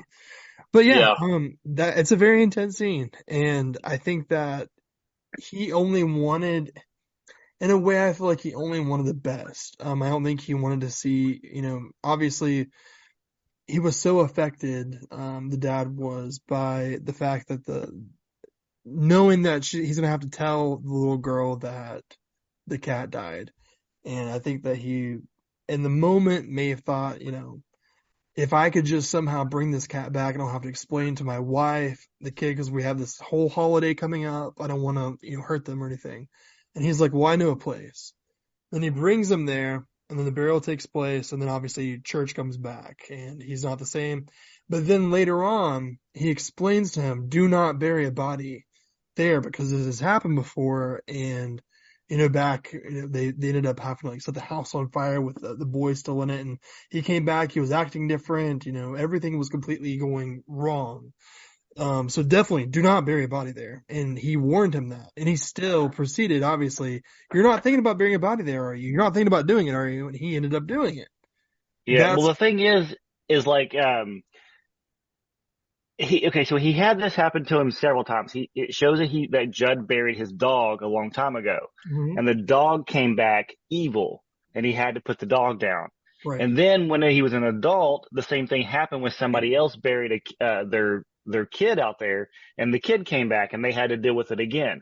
Mm-hmm. Um, so, but it's been a long time that you would think that he's been there since the time that he was like an early kid, like, you know, not kid, but like early twenties, you know, that's what, how old he looks at that time period, early twenties in the flashback. Um, to whenever he's living there now when he looks like he's probably what, like in his late sixties, early seventies, maybe. And yeah. whenever they go to bury the cat, it's nothing but just like falling down trees and everything. And Lewis even says, I don't think we should go past the pet cemetery. We don't know how to get up there and we could fall and break our neck. And Judd says, no, just follow me. I know exactly where to step. I've been here and I've done this a thousand times. Exactly. So he's, he's gone there. He knew it's almost like he goes there over and over again, just waiting for somebody to have this situation happen so that he can take them up there. It's like he's the reason why that that's all happening. That is true. I never thought of it that way before. Um, now you're mentioning it, it does, it does kind of make sense. But then at the same time, he's like very. I mean, obviously he can be deceptive and and all that, but you know, with Gage, he just he just seemed like he really truly had that connection with family. But then he did warn them, but it was after the fact. So I don't know if we could call that you know, he was the antagonist. Um, maybe it just came across that way. Maybe it wasn't meant to be that way, but it, that's just how it translates to the screen. But yeah, that's, that's definitely an interesting, um, viewpoint on it. I, and you know, people are scared to death of Zelda. Um, they're always talking about, you know, Zelda, what, what was, what's the scariest thing about Pet Sematary? And I have to agree with you, Chris. Um, not even the cat. Um, I think it was actually the, what's, what's his name? Is it, um, Pascow? Timmy? No, no, yeah, yeah, yeah, wait, wait, wait. Yeah, the jogger. Is that his name? Yeah. Yeah, yes, Pascow. Yes, yes. The jogger, which actually becomes like a really prominent role in the story, kind of. Um, he's the hero. He's the one that tries to save everybody and stop everything from happening. Yeah, and then just to see that yeah. image of like his like head getting gashed and seeing the ghost come back, that very first couple like interactions, it's it's pretty spooky. Like it's it gets it's pretty scary. Like I mean, he he warns like the the grounds are sour, before he like disappears. And that's a pretty terrifying scene. That's kind of what makes this more supernatural. Like that's like a blatant supernatural element to this because yeah. if you look at Pet Sematary, it doesn't have a lot of like in your face horror moments. And I think that you're right. You know, it's made kind of for like the, not necessarily young kids, but it definitely could be kind of like the next step from gateway horror. And it's just because there are a couple disturbing scenes. There are a couple moments of horror, but if you look at it, this is really kind of a family drama. It's about loss. It's kind of a theme we've talked about all night long. Um, a lot of the horror movies are bringing up has to do with this. But, you know, dealing with the loss of a child, which I mean, I've never lost a child before, but I can imagine how horrible that would be. Um, you know, dealing with, you know, losing a, a family pet, not knowing what to tell your kid. It's just like a very tragic, very hard to deal with kind of thing. And I think that's kind of like the heart of the story. It's the driving force behind it. It's, you know, it's, it's what really keep, it's, it's more than just horror. It's is really just about a family. And that's what I really love about this. And I think that's kind of like why it stands so long, you know, like how it, this has become a very prominent horror movie over the years and people still talk about it today. And I mean, it might, you know, it very well could be because it's Stephen King and everybody kind of has that King association, but just as a film, I mean, it does have so much heart to it. And I know King's work does have a lot of heart anyway in his writings, but I think that's kind of like the alluring thing about this. That's why you'd want to come back and see it over and over again. So yeah, solid. I mean, what do you think about it, Mike? Um, this is yeah, like just for horror in general. Um, this hits a lot of levels, especially. I've watched this movie for years. I watched it as a teen, early 20s, and now late 30s. And I think it hits me in different phases. So, like, when I first watched it, I was like, I was terrified because of of just bringing back, you know, the dead, basically. But I can see it being my age now because, you know, God forbid there was a situation in my life where I almost lost my son. Mm-hmm. And I don't know what I would have done if I did. So like me as a father in the view of the eyes of, of, uh, what was his name? Uh, Dr. Lewis, was it Creed? Dr. Lewis Creed? Lewis Creed. Yeah. Yeah. So, um, I could see a father wanting to bring back their child, no matter what the outcome would be, to see them again, to to to hug them again, even if that was not the normal your normal child. Um, so it's it's a movie of like sadness, it's depression, it's heartbreaking, it's it's terror, but it's more of a kind of like what you said, Tyler. It's more of a drama, and um, to me, this is one of the best top. This is top tier horror movie in my eyes. I I, I fully enjoy this movie. Um, I, I can agree with Lax. I never really looked at this movie in a way of thinking Judd was the bad person. Um, but he was always kind of steering them in like, don't do this, but this is, this is where you can go to bring people back to life. I mean, like he, honest to God, he should have probably just never mentioned it to him. Didn't know him, didn't, shouldn't have even have mentioned it, but he it'd did. Be, it'd be like it'd be like somebody saying, "Hey, don't do drugs," but here's the phone number to somebody who sells drugs in case you ever need it. Like, yeah, yeah exactly. it's, the first he, thing he says to him. He's like, "I know a place." I'm like, "Okay, yeah. nice to meet you." yeah, yeah, and like right, right, right when he first met him, and then again, I kind of got a knock on Doctor Lewis Creed eh, because, man, like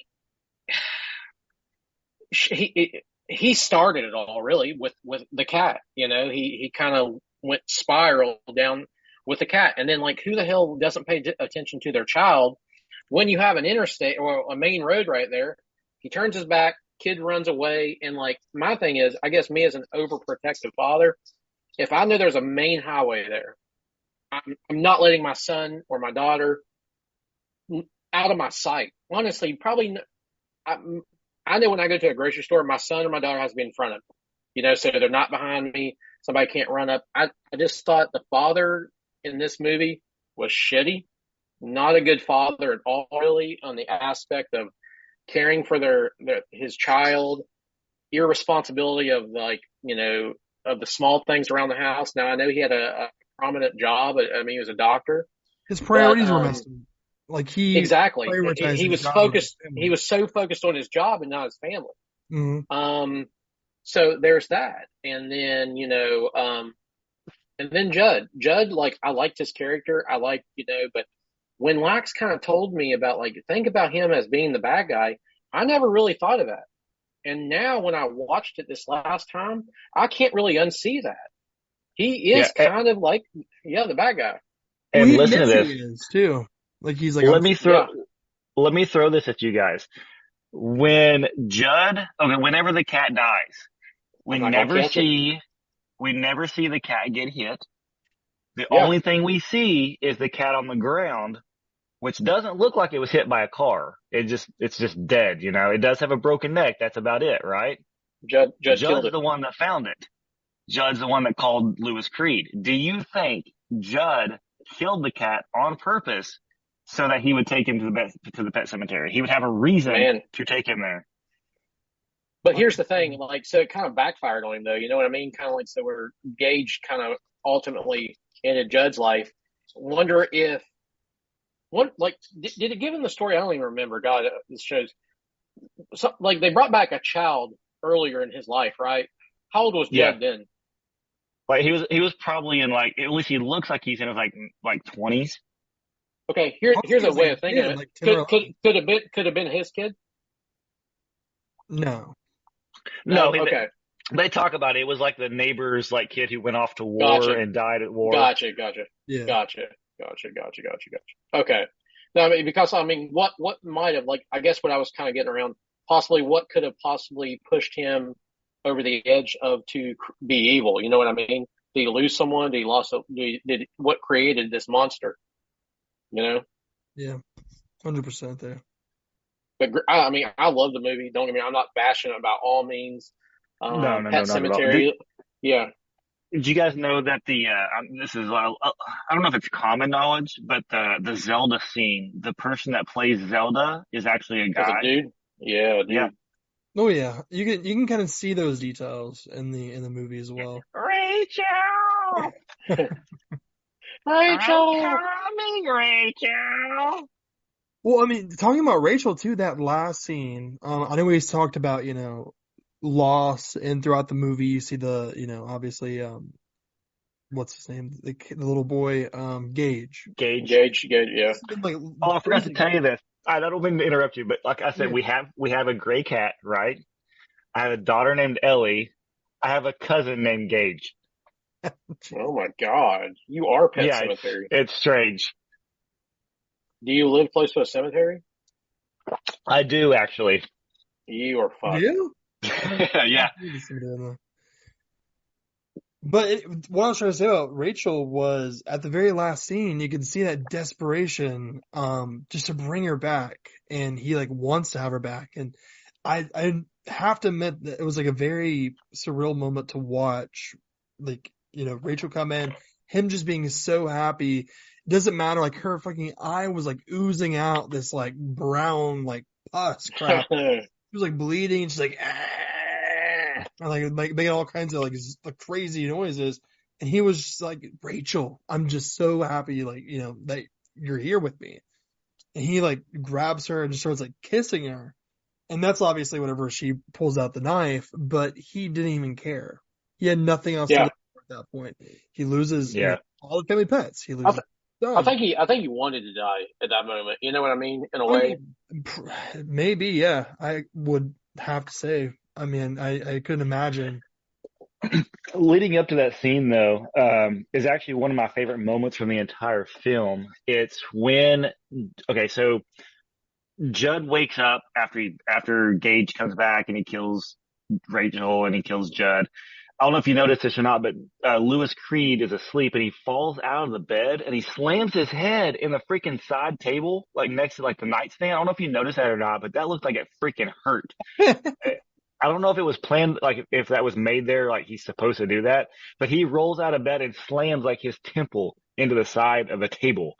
Um, anyways, so he goes over, he finds out that, that, that Gage has come back and he goes and he sees that he took his knife from his, uh, from his medicine bag. So he goes and gets the meat for the cat and he lays the cat outside the house or lays the meat outside the house and Church comes and starts eating the meat.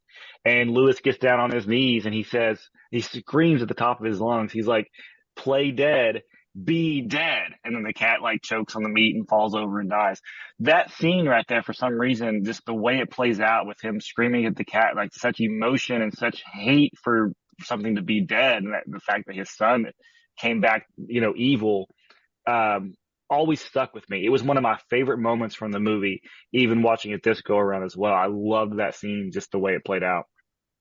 I really like the part where he tripped over the dead rat in the bathroom.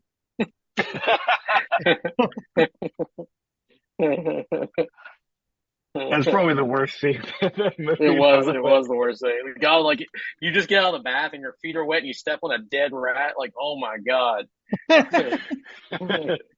disgusting. So what do you? Uh, But yeah, man. so- go ahead, Mike. Oh no, no. You, yeah, I was, I was about to say, what do you guys rate it? You- I'll let Chris go first because I think I know this movie is very special to you. I, I really love this movie. I love the story, even even just the idea because, like I said, I read the book growing up. I read the book during you know during school. Um, I watched the movie multiple times as a kid, multiple times as a teenager. I really just the story itself is what re- I really care about. I don't care if it's the movie version or the book version. I just really like that story, and um, it stuck with me throughout the years and I always want to go back and revisit it. I always want there to be more movies and more stuff about it. Um, I give this movie a 10. Uh, I really love this, this film. No way. That's one Yep. of our very few tens. Mm-hmm. I see. I love the movie. Um, I don't think it's on the same level that you love it, but I do. I mean, I, I just I think that everything about I, we've everything we've talked about. That's I mean, it's it's a great film for what it is. Um, I would probably give it an eight, eight out of ten. It's a fair rating. Yeah, I was gonna say, um, I I really enjoyed this movie. Um, like I said, watching it differently over the years and like different perspectives. Um, it's it's um it's like I can't say anything bad about it. Um, I do I, I got some like you know make a little bit of fun of it on some situations in the movie, but overall, like it's a top tier horror movie. So for me, at least, uh, I, I'm, kind of, gonna be in between. It's not a ten for me. Um, eight's definitely respectful. Um, but I'm gonna give it a nine. I, I really enjoyed this movie overall. I loved it. So we have 18, 26, 27, uh, 27, 27. 27. So that's, that's actually really good. That's one of our highest ratings that we've, um, we've given on the show. I mean, I think rightfully so. I mean, it's definitely up there with de- one of the best King adaptations. Definitely agree. But another King adaptation. Well, first of all, I want to apologize to both of you. Um, and the reason being is that I picked a three hour film, the longest It film. took me took me 84 years to finish this one. Oh. It took me two. It took me two watches, like two different sep- two different days to watch your film, Tyler. well, see, it was, I almost didn't choose it. And I just really wanted to talk about this because I think it is grossly o- underseen. I think it's overlooked. Um, and there's a lot to really talk about with this. I mean, there's just tons to unpack. And I think the biggest thing is, is it kind of fits into this weird gray area because it was technically released as a television series. I mean, Yeah, miniseries. miniseries. Yeah. Um, but it was shot by Tobe Hooper as a film, and they just kind of split them right down the middle. They knew it was obviously going to be for CBS when it first came out, but they didn't necessarily know the logistics of if it was going to be a television film, if it was going to be a, short, you know, kind of like um, miniseries. So it actually was taken apart two episodes, two one one and a half hour long episodes, and they just put them together to make Salem's Lot as a film. So that's something kind of like interesting about it. Um, again, it was made for television, so it does have that very slight, but I think you can barely even tell television quality to it. But um, we essentially have this writer, and if you listen to this kind of like storyline I'm telling here, it has very gothic undertones, and that's something that's very particular about King's writing and about this film in general. So think about the time. This is in the late 70s. Stephen King hasn't even become a major writer at this point. Um, they pick up the series as, you know, two episode kind of thing. Before he even truly famous, he had just made, they had just made Carrie like two years before De Palma did. And they turn around, they find, you know, have Tobe Hooper, which recently just came off the Texas Chainsaw Massacre. And they're like, you know, let's make, you know, a Salem's Lot adaptation. And there's this writer named Stephen King and he's wrote this book and it was successful. Let's do it. So we have this very gothic overtone. Um, it takes place in Maine, which is where Stephen King is from. And literally it's just about a writer that goes back to this main town, um, known as like Jerusalem's Lot and wants to buy this old um, Mears house. And it's supposedly, you know, kind of like to re, reignite a spark in his head um, to kind of like get this book finished. Now, the town itself kind of is very weary about him being there. There's somebody who bought the house from underneath him and is now technically like living in it, but it's been empty for decades. So there's a very mysterious quality to it. You have almost like, you know, we watched the movie The Changeling. This changes kind of versions of horror throughout. So the first like hour, it's just kind of like, where are they going with this? What's going on? And then you learn of, um, Ben Spears and, you know, he's obviously like an ancient vampire and he wants to turn this entire town of Salem's Lot, Maine into like an army of like vampires at some point. But before that, it starts out kind of almost like a supernatural gothic kind of, you know, style ghost story almost. I don't know exactly what you call it. It has a lot of different elements to it. So there's just so much to talk about with this. What did you guys think? Because I, I I never really talked about this with anybody before. You don't really hear anybody talk about it, but there's just so much to it. I mean, it's constantly changing. Um, I I enjoyed it. I did enjoy it. I think I'm me personally. I can't really give it a fair. This is the first time I've ever seen it, to be honest with you.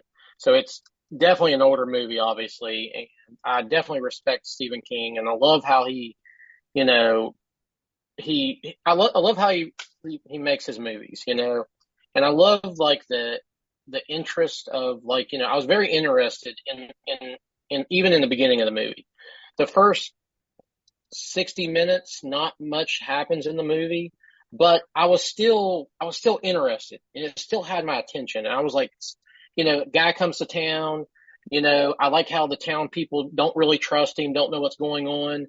Um, I like how he's trying to investigate the town and he's all about this house, you know, um, but there, it, it, it's, it's, it's, I, there's not much that happens in that first, God, maybe hour and hour, hour and 20, 15 minutes, but I was so interested. Then I will tell you this, it did terrify me. And if I saw it when I was probably 10 or 8, the little boy floating throughout outside the window, you know, mm-hmm. is is creepy as fuck. Scraping I'm just saying, scraping it, you know, and like let me in, let me in, you know, because obviously yeah. it's a vampire and he has to be welcomed in, you know. So that was creepy. And for it to be, what was it in the 70s? Was it late 70s? This was, was late 70s. Okay, so late 70s. The vampires, makeup and all, I thought was phenomenal. I, I will give you that.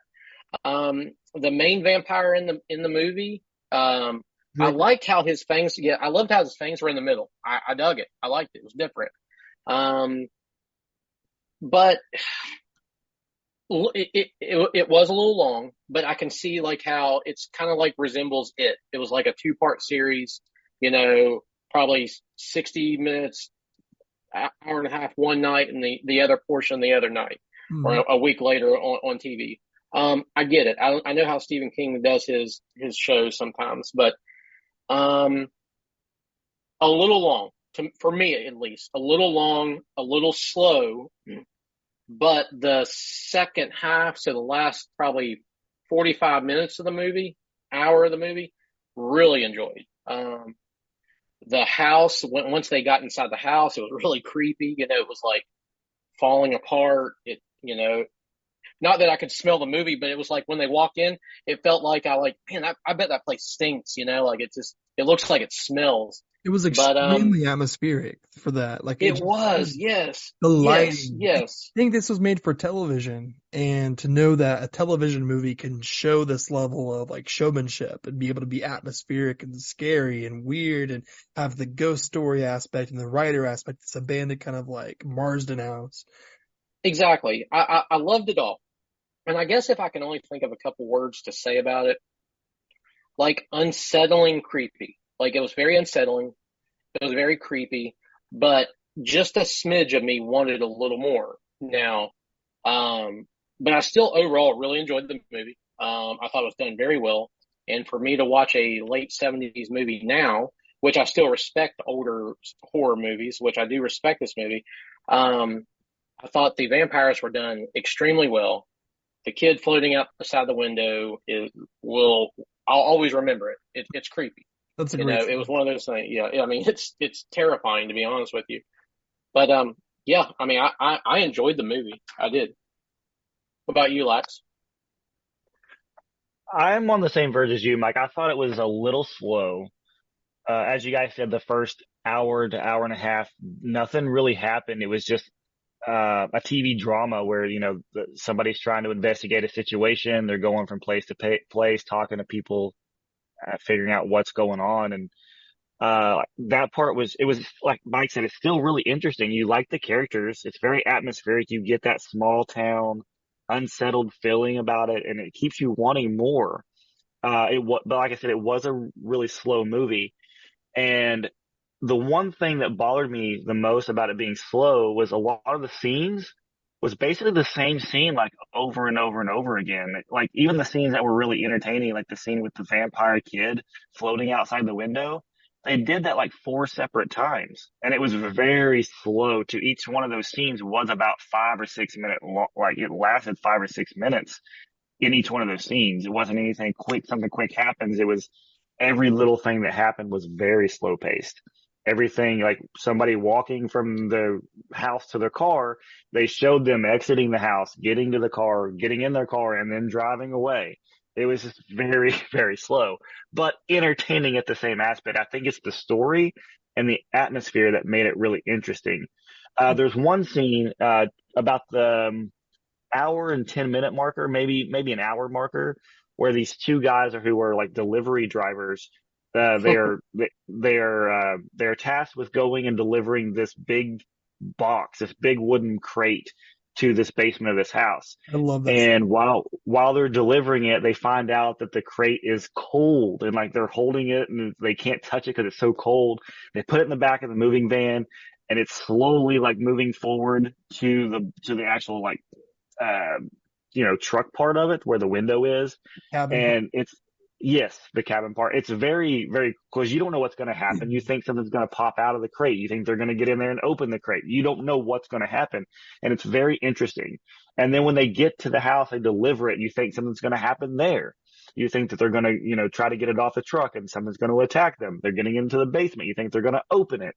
And it's just one thing after another. Even, even though it's very long, that's like a 25 minute scene that happens throughout the movie. It's split into multiple parts. Right. And, um, and it's very well done and it leaves you wanting more. And, and like I said, it is a made for TV movie. So they had to leave something. So you see what's going to happen in night one.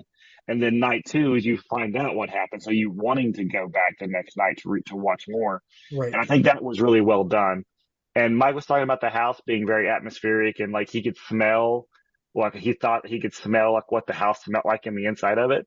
Exactly. Uh, I thought the same thing actually because when we you see the inside of the house, I even said to my wife, I said that place looks like it's very moldy.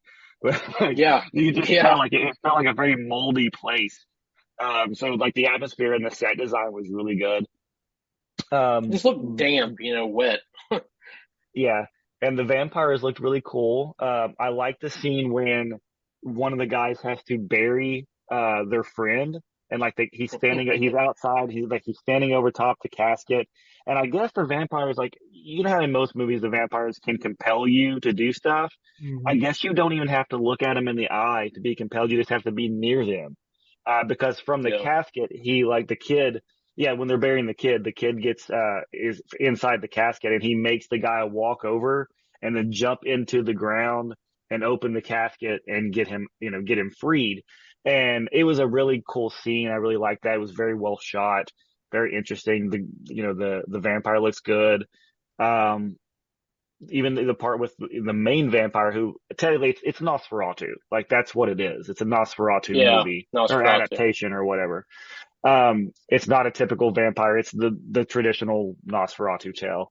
Uh, just done in the Stephen King style with the, the expansion of characters and the expansion of just story wise. Uh, I really liked it. I thought it looked really good. I thought the, the atmosphere was great. The tension was there. The effects were good. Um, the whole build up around the end of the movie where the main character goes into the house to save his like love interest from the vampires and um if you remember there's a scene where they're all like inside the basement area like locked in this little cabinet door and they get out of the they get out of it they lock the door behind them but then there's the one vampire still there and they're trying to kill Nosferatu. And the little kid is like up against the the door and you see in the background like the other vampires crawling toward the door at what he has his back to him though so all you see is like over his shoulder while the main guy is trying to kill Nosferatu. And you don't know like whether or not they're going to get to the kid before he kills Nosferatu. You don't know what's going to happen. I thought that was a very intense moment and very interesting to see and I really like that part of it. Um, only thing I didn't like is it went on a little longer than I thought because after the main story ends then it still has like 15 minutes left of them like traveling around the world and they're like trying to like run away from the instead of like just being there and killing the vampire They just run. They're like, okay, we, we killed Nosferatu. There's still more vampires. Let's just run and never look back and just try to avoid them from now on. Like it didn't make any sense why they didn't just stop and try to kill the last remaining vampire and then let it be. Yeah. Right. I mean, I think in Draker, as just like you mentioned, like the like the Nosferatu style vampire, I think that it was such a great choice because it, he's very iconic in the movie, like that image of him, but you only see him a couple times. So like this entire movie is kind of just based on like that sole image of like, you know, this is what Draker looks like. And you only see him a couple times. Like he doesn't come out until like what almost two hours in, almost like you don't see the true image. So I think it's just insane. And also, I think that another thing, like you mentioned, um, you guys are talking about like the small town feel of it. Um, I think Yeah. exactly what they were going for. I think that that's why the first hour of the film kind of seems like it goes on for a while is because they're really introducing you to each person because this isn't really a film about any particular person. It seems to me like it it feels like one of those movies, almost Twin Peaks style, to where it's not necessarily about the vampires or any kind of like a ghost story or any kind of like ghost writers or um, a spooky old house or loss or anything like that. It's really about collaboratively everybody within the town. And it's felt that way very much because it seemed like obviously you have your main stars throughout, but then he just wanted to turn the whole, it, it, it was centered around, you know, turning the entire town into vampires. Vampires. Yeah. Yeah. So Yeah, like it I just, can I can describe the feeling of the movie in two separate ways. The first half of the movie feels like an episode of Murder She Wrote. And then the second half of the movie feels like it belongs in a different movie that characters from another movie are watching on TV. I could see that.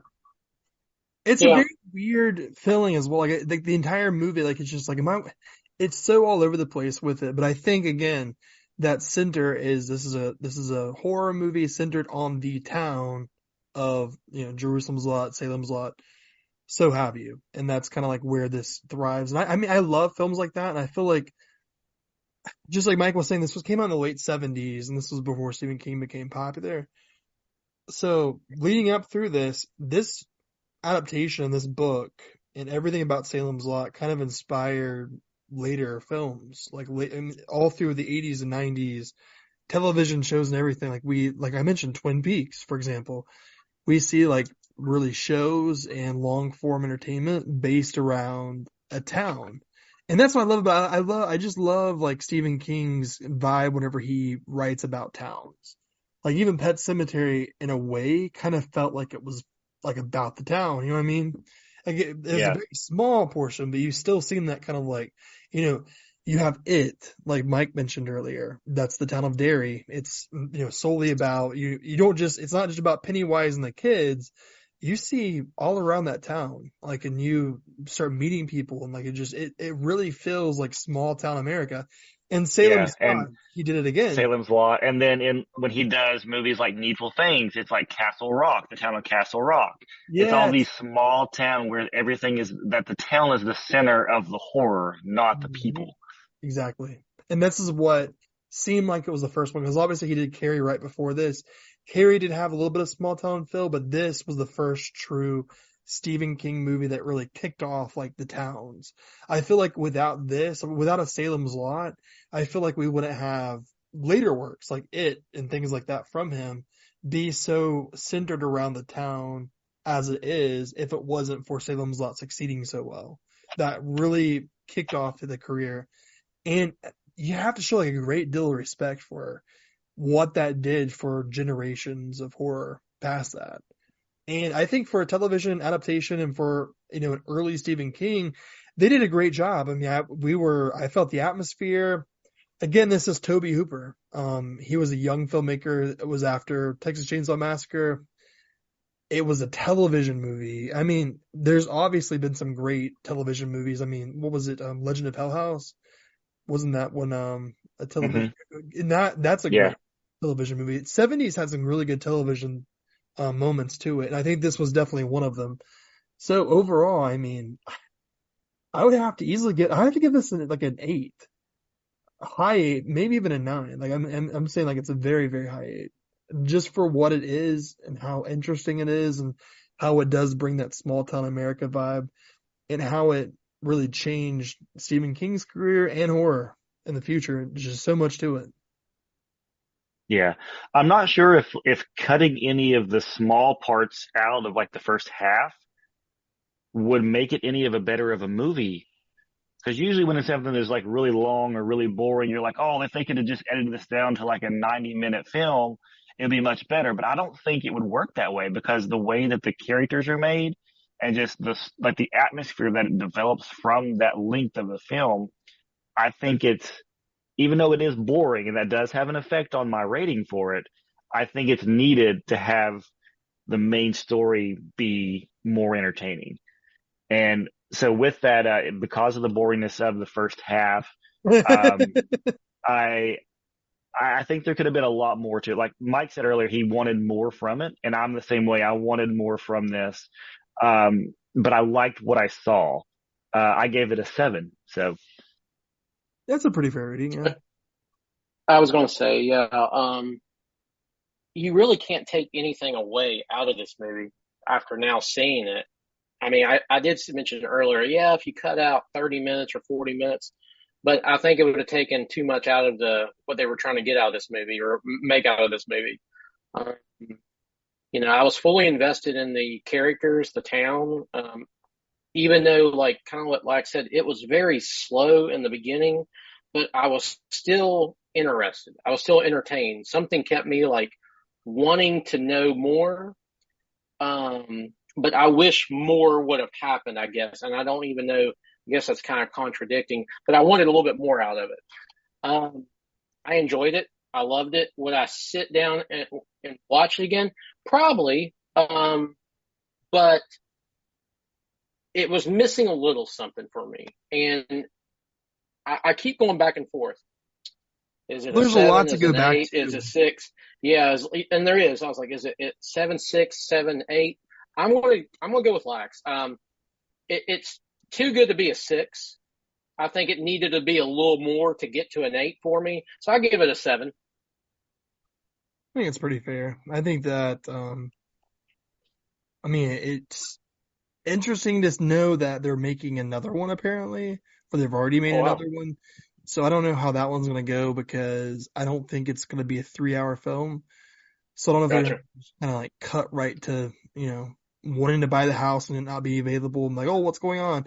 Maybe that would have helped. But again, I think that having that one hour kind of opening, not even montage, how would you even say like the hour opening to the town and kind of introducing everybody and what's going on. I, I do feel like that kind of like really helped later on, like Chris was saying with the, with the story overall. So I don't know if they cut that out of the new movie, which I think they probably did.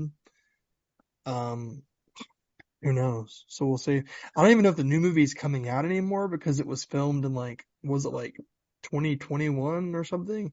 Or they were trying to film it. Oh, It was supposed to come out right after Pet Sematary, the newer one. And they were going to film Salem's Lot next. And then I think they did film it. Like I think it's done. And it just, it was shelved and it was supposed to come out in like 2021, 2022, 2023. I don't know where it is or what's going on. Hmm. I am curious to see because I think this is going to be a high, I think it was a semi, you know, high budget film. Like it was like 30, 40 million dollars. I would definitely be interested in seeing that. I, I really would. Would too. I know that there's a there's a sequel to this one as well. It's called uh, Return to Salem's Lot. There was a remake done. I think it was in like the mid '90s. I think it was, or it might have been even later than that. But it's uh it was done. I think Mick Garris did that one as well, like the the remake of it. It was a TV version as well. Um, so I'm interested in checking those out. This was a first time viewing for me. Um, I never read Yeah. the book, so I, I couldn't Yeah. judge anything from that. Um, I, I don't know why it eluded from me all these years, but I just never did watch it. I don't know if it was because of it being from the 70s and I just never took the, or a min, I think it might have been the miniseries aspect of it. It was just, it's a long, long time to invest and I just never took the time to do it. But I'm glad I watched Yeah. it. I'm glad you picked this because even though that it's got a lot of boring stuff to it and it took a long time to get through, I enjoyed it and I found myself wanting to see more stuff about this. I want to see another, I want to see the sequel now. So Yeah. I mean, it slips through a lot of people's fingertips, like even mine for a long time. It slipped through my fingertips because of the running time. And I mean, it's probably one of the longest horror movies ever created. Like it's definitely in the top 10. So I think that's, I can definitely believe that. Yeah. well, I think that's why it's so underseen is because no one wants to see Right. over three hour runtime for Salem's Yeah. Lot. So they kind of just skip it for that reason. But and that record top 10 belongs to every single Stephen King adaptation. yeah, honestly, yeah, um, It Chapter 2 was close to three hours just by itself. So. Yeah. Well, Rose Red, isn't Rose Red like a five hour movie? Well, Rose Red was a miniseries like um, Salem's Lot as well. There's been a lot of King adaptations. I think it's because his books are so long. Um, they do Yeah. like short series, like Under Under the Dome. It was a series. They did Castle Rock, which was the series. Rose Red, Salem's Lot, It. What else? Am I missing one? I think that, might be all of them. But there's been Yeah. some, they they do that a lot, and I think that it's definitely a turn off. But Salem's Lot definitely, I would suggest anybody listening to this check it out, bite the bullet because it's something, doing something there. They have something. So for sure, They definitely we're do. at, What seven, fourteen, twenty-two? I've already lost. Okay. Well, my pick was a newer movie. Um, it was Happy Death Day. Um, so Happy Death Day is basically a, it's about a college student that must relive the day of her murder over and over again, uh, basically in a loop until like she finds out, she finds out who, who kills her. And, um, I saw this movie when it first came out. I think in, what was it, 2017? I'll have to check. Yeah, 2017. So I, I saw this, actually, I think I saw this with my sister and I really enjoyed it in 2017 when I first saw it. Loved it. I was like, man, this is cool. This is hip. This is new. This is definitely a different take on horror. So going into this movie, if you ever seen like Groundhog Day with, uh, um, God, um, Bill Murray. think his name. Bill Murray. Thank you. Uh, it's basically kind of resembles that in a horror slash comedy in a way, reliving the same day over and over again until she figures it out. Um, I I really like the chemistry between um, the main actress and uh, the guy in it. Uh, I'll, I'll get their names. Uh, Jessica Rothe and is it Israel? It, uh, her name in the movie is uh, Tree and Carter, or the Carter, and I love their chemistry between each other. Um, and I'll I'll go more into of what the movie's about, but I really want to focus on their chemistry because I think their chemistry really holds this movie together. Um, it's it's it's entertaining. There is some there is some comedy. Um, I really like the the tree character because she's at first just like this snobby bitch, you know, doesn't care about anything, just the way she looks and who she's hanging out with and how cool she presents herself. And then it's kind of like a life lesson. You keep reliving this day and she kind of finds out how shitty of an individual she is. She What, doesn't change. She does not change. She's still a shitty person at the end of the movie. Well, okay, so I I think so. The moral, like, I think what the movie wanted you to look at, other than, you know, yeah, she's she's a bitch, but she gets better. I guess she learns to, She learns that there's love in the world. yes, pretty much. and she's not, and she's not the only, like, she's not the queen of of of the university, basically. Um, the killer, she goes, she starts off, she's like, I'm a complete bitch, but I keep reliving the same day over and over again. Maybe I have to change my ways. Maybe I should be good. That will stop me from having to relive the day. Well, shit, that didn't work. I guess I'll go back to being a shitty person again. Right. See, and I thought so. Like with the kills in the movie, I- I- or in the movie, I thought they were done pretty cool, pretty creative. You know, um, there was a part in the bell tower where she jumps down and hangs herself to like kill herself quickly to bring her alive again to live another day.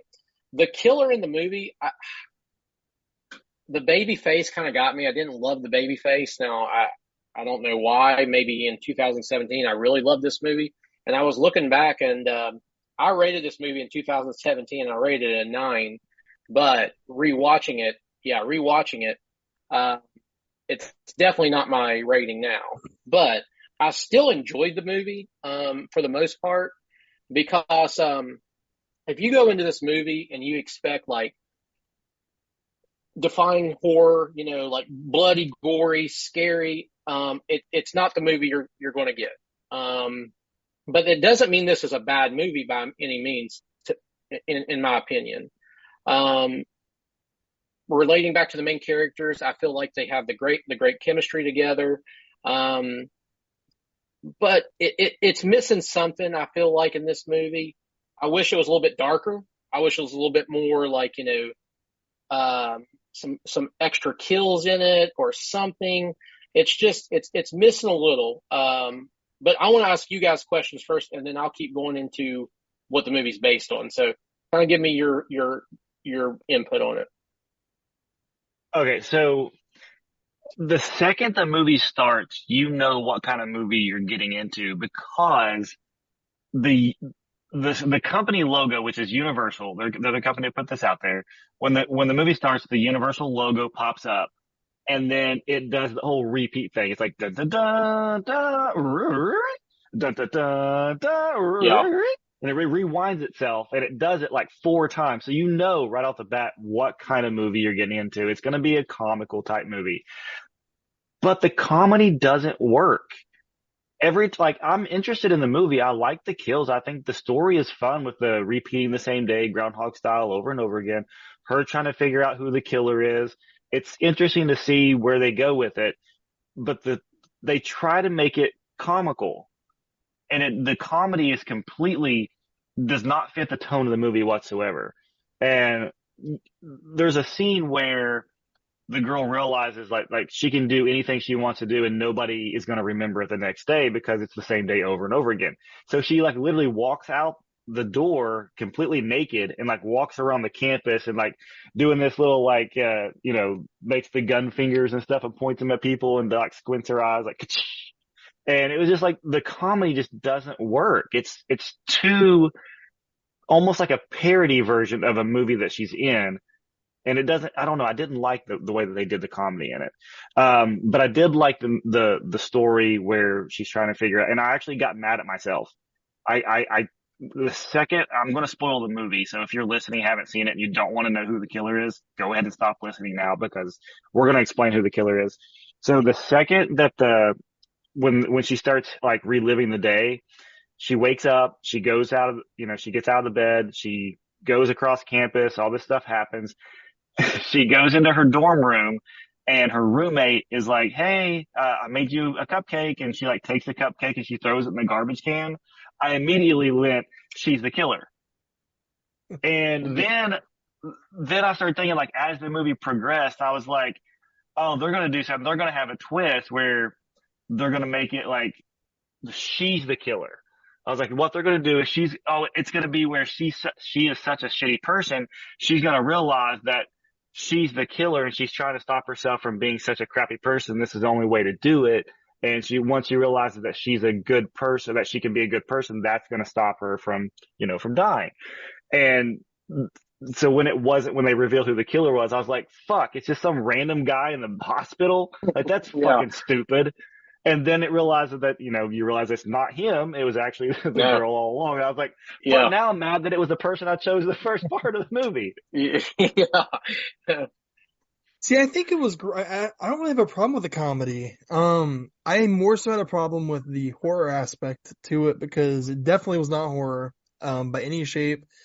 I think the closest thing you could say is like it was kind of slashery, but even at that point, it wasn't really too slashery. Um, I do think they played the gimmick really well though. Um, I think that it was really cool to see, you know, you don't really necessarily know what's going to be coming next. And each day, as you see her relive it, you can kind of see that comedy come out. And what I thought was like really interesting about the comedy coming out throughout was just like how she was almost sarcastic over it, which kind of like puts back to what Chris said.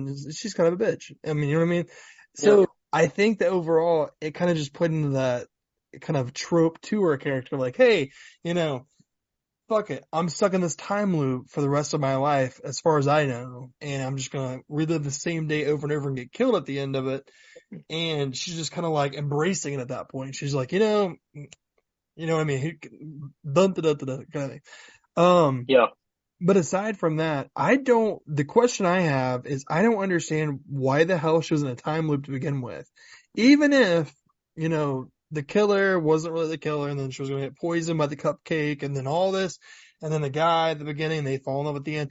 I don't really understand the true point of why it was presented that way. Yeah, it's never explained. Yeah, I'm It- trying yeah, to- it doesn't. I don't really want to question it because I think it's it makes it like more entertaining. It makes a very lackluster story because if you if you strip that away, strip away the gimmick of reliving the same day over and over, what story do you have? You have a story of some girl who hooks up with this guy, well not really hook up, but what they thought at the time when she was drunk, hook up. Wake up, go, get killed, turns out it's her roommate killing her instead, and there's a bunch of other logistics. She falls in with a guy that she supposedly thought she slept with the night before. There's really nothing to the story. Um, it just, I think I looked down after the very first day replayed. It takes 12 and a half minutes just to get through the first day. And then at the hour mark, we're still going and reliving the same scenes over and over from the very beginning and nothing really happens until an hour and 15 minutes in. And then we have almost like a saw like uncovering like oh it was him who did it. Actually it's them who did it. It's because of this. And all of that. So i really don't understand the true point of the film like at all. And now happy death day 2U which is the sequel to this one i want to talk about just real quick too. Because if you guys have seen that one it Yeah. actually kind of embraces it a little bit better and they it's not even a at this point it's not even horror. It wasn't a slasher. It was just straight up comedy and the comedy landed and it did a, a great job. I'm not saying it's a better film than the first one but i mean i think that people understand the format from the first movie and carrying over the second movie and not taking itself serious at all was a lot better than this one because i think the first one it takes itself a little bit serious at times. It's like, you know, we're gonna we're going to make this funny and goofy and like, you know, we're gonna try to attract a young audience, but at the same time, we want this to be a horror movie that has actual stakes. But when they put actual real stakes to it, it doesn't hold up. So did you guys understand anything about why there was a time loop? Because I I don't get it. the I don't think it explained it. Uh, Yeah, I don't think it really Yeah. explained it to. It's Yeah, they almost kind of like a, a a newer movie of like Clue in a way, like who did it, where, why, what, but it never really explains itself. Um, And it is yeah. fun. Like, I can't completely just like say, "Oh, that that sucks" because it wasn't explained. But at the same time, it's just like it was kind of stupid because it wasn't explained at all. There was no reason for her to be in this time to begin with. But I mean, as I mean, most of the movie, like the story's been done a million times in the whole time loop thing, and a majority of the time, like you can you can figure it out yourself that what Mike was saying that the reason she's in it is because she needs to make sure that she's a better person. But like in this one, it doesn't happen. She doesn't become a better. Like in most movies, when somebody's stuck in a time loop, they got to figure out why they're in the time loop She to stop it from happening she finds and the that uh, that's that just it doesn't make any sense while she's in it, but it doesn't necessarily have to be explained.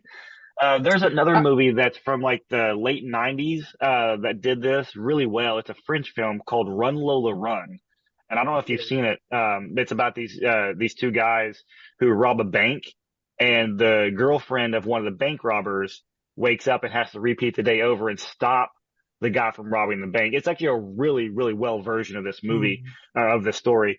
Um, I don't know if I can't remember if the comedy aspect to it, but there's no reason why she's in the time loop, but you just know that she's in the time loop because she needs to figure out how to stop the bank robbery from happening.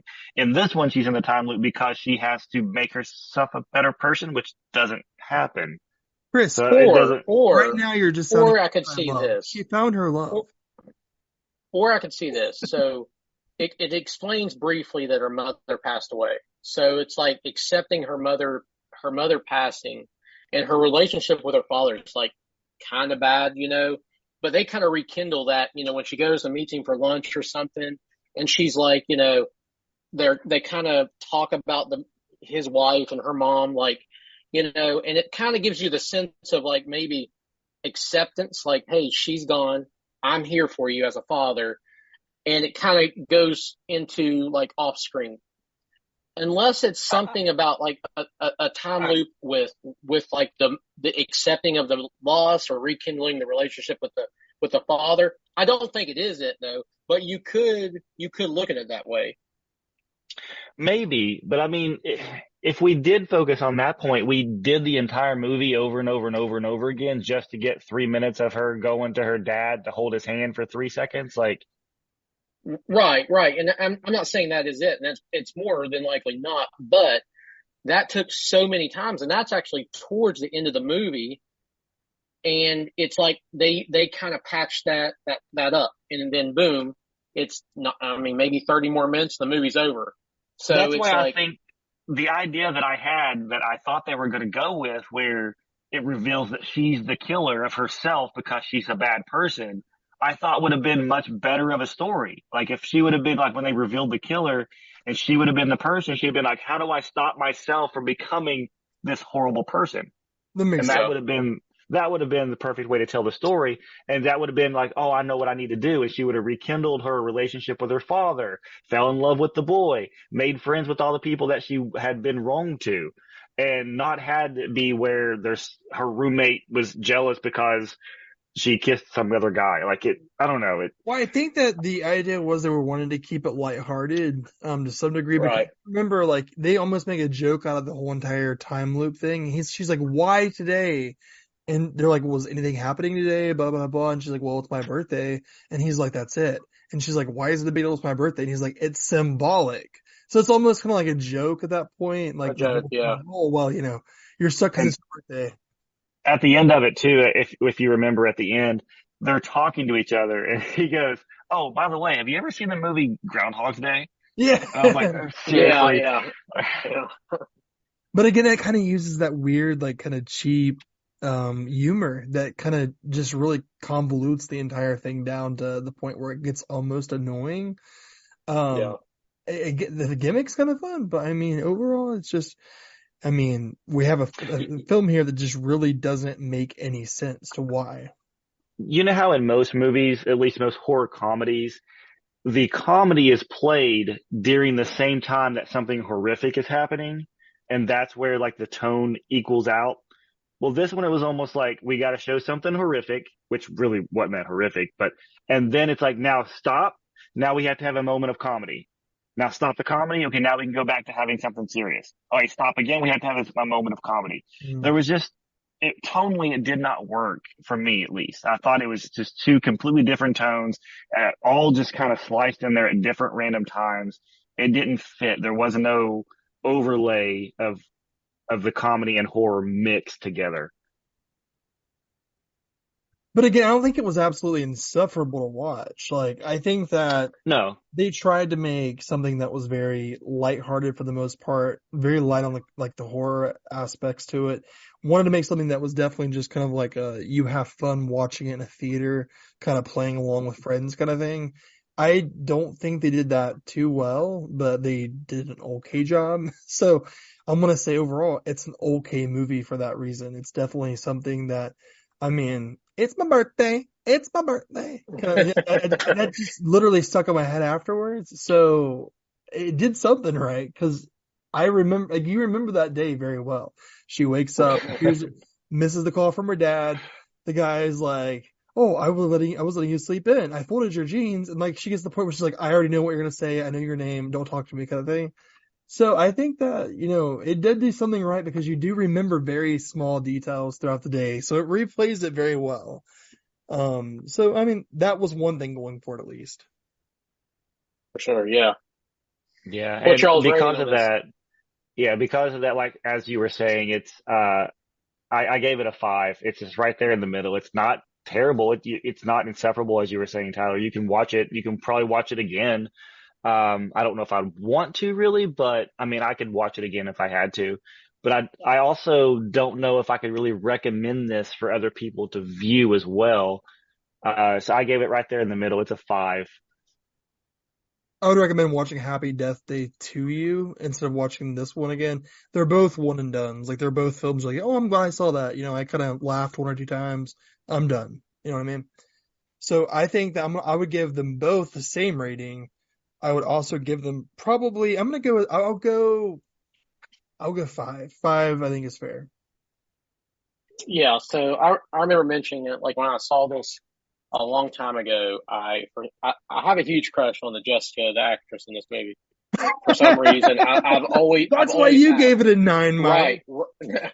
well, at that time, yes, and like I don't know what it is. I guess rewatching it now, I see how annoying she is, you know, in the movie, and it's like maybe it's where I'm older and I'm just not, you know, vibing with it. But um, it is a forgettable movie. But you don't if it's on TV and flipping through the channels, might watch it. it, it it's it's not a terrible watch, but it's not rememberable either. Um, it's it, it's more of a like you said a slasher. Not much. It misses with a comedy on it. Um, and I kind of like you know, it shows you how much you have, I have I have changed and view movies as well from six, seven, eight years ago. You know, so um, it did. Some It movies don't age well either. Like they, you watch them one time and you're like, this is great. And you watch them again, it's like, this did not age. like like what did that what was i thinking um and it's kind of on this movie because i was excited i picked this movie because i haven't seen this in years either and i was like man i'm gonna rewatch this and when i picked it and i was watching it i watched this movie first because i was really excited about this and when i watched it i was like wow like it doesn't give me the same feel like it did you know when i first saw it so I, i'm right there um I was almost going to give it a four, but because of Jessica, because I really am digging her, I I am giving it a five as well. because I'll say, I'm going to give it a 10. That's why. I'm going to give it a ten. It's, it's going to get a twelve. no, I gave it a five. I, I I think that's a fair fair rating. Oh, I mean, we're, I think we're all very, it's kind of interesting because that's 15, but um, I think it's really interesting that we all three, I think agreed more than we've Yeah. ever agreed before on the show. Yeah, Like, I- I we're right there, we're right there in line. So I think that's really cool. Definitely. So, um, Chris is the clear winner of Fright Fights with Pet Sematary. I think rightfully so. Yeah, I mean, hands down, the guy that pi drinks his own piss wins. Good job. I like how Chris is like trying to get like resituated right now. We're just like sitting here. My headphones died, so I had to change the uh, input setting. oh, we were talking very highly of you, man. Yeah, we were just, on the win. yeah, we were just, Great, thank great you. job. Great job. mentioning the taste level was immaculate. You mean, Yeah, like this, I mean, it, a strong taste of, of success. yeah, a strong taste as well. Pardon, guys, I got to get a drink of urine here real quick. I'm going to admit, Lax, you got some clear looking urine there. So Well, y'all, let's take just a quick moment here. Um, take a quick break. We're gonna come back in just a second because we have a will to be spit in here for the next time. So we'll see you guys in one second. It's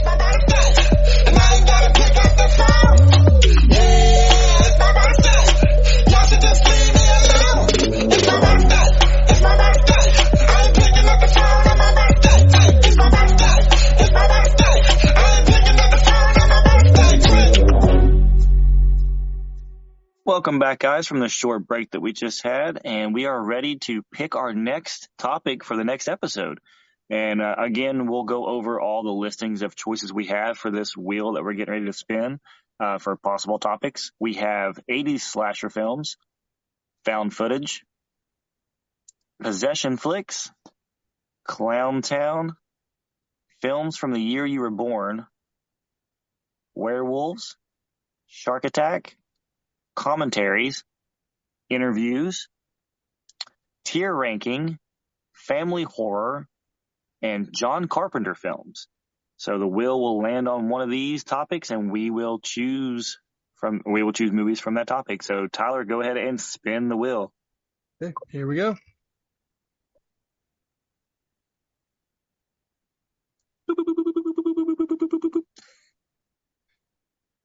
Oh Um, God! I have a question. I have a question though. what? Okay, it landed on found footage. Didn't we already do a found footage episode? I thought we we, did. We did. You know what?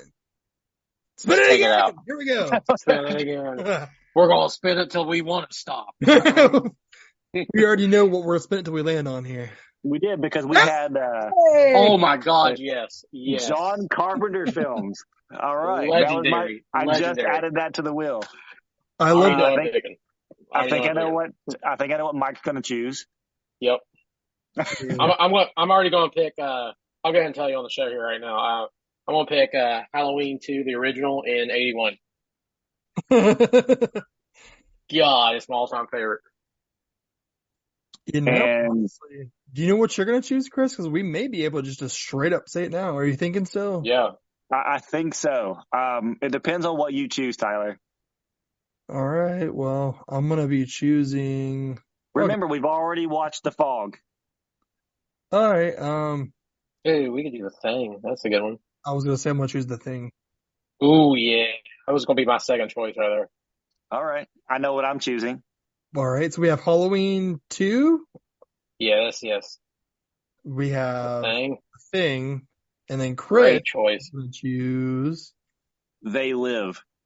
This is awesome. This is literally. This I is gonna cannot be a good show. wait I to am watch this. so excited. And let me tell you, I will say that the thing is top five horror, and right there with it is Halloween. And then right behind my top five horror, They Live is one of my favorite John Carpenter. Same. Honestly, all three of these are, I mean, probably Halloween's like, oh, all time. Things into my top probably three, five. I mean, and then They Live is, oh my God, a classic. So yeah, Dude, this is awesome. I'm excited. Well, I do appreciate everybody for tuning in. Um, I think that the next show we are psyched for. Um, I had a great time tonight talking. Um, also, I do want to mention that we, um, at the top of the show, we mentioned VoidCon. Um, Fright Fights will be there.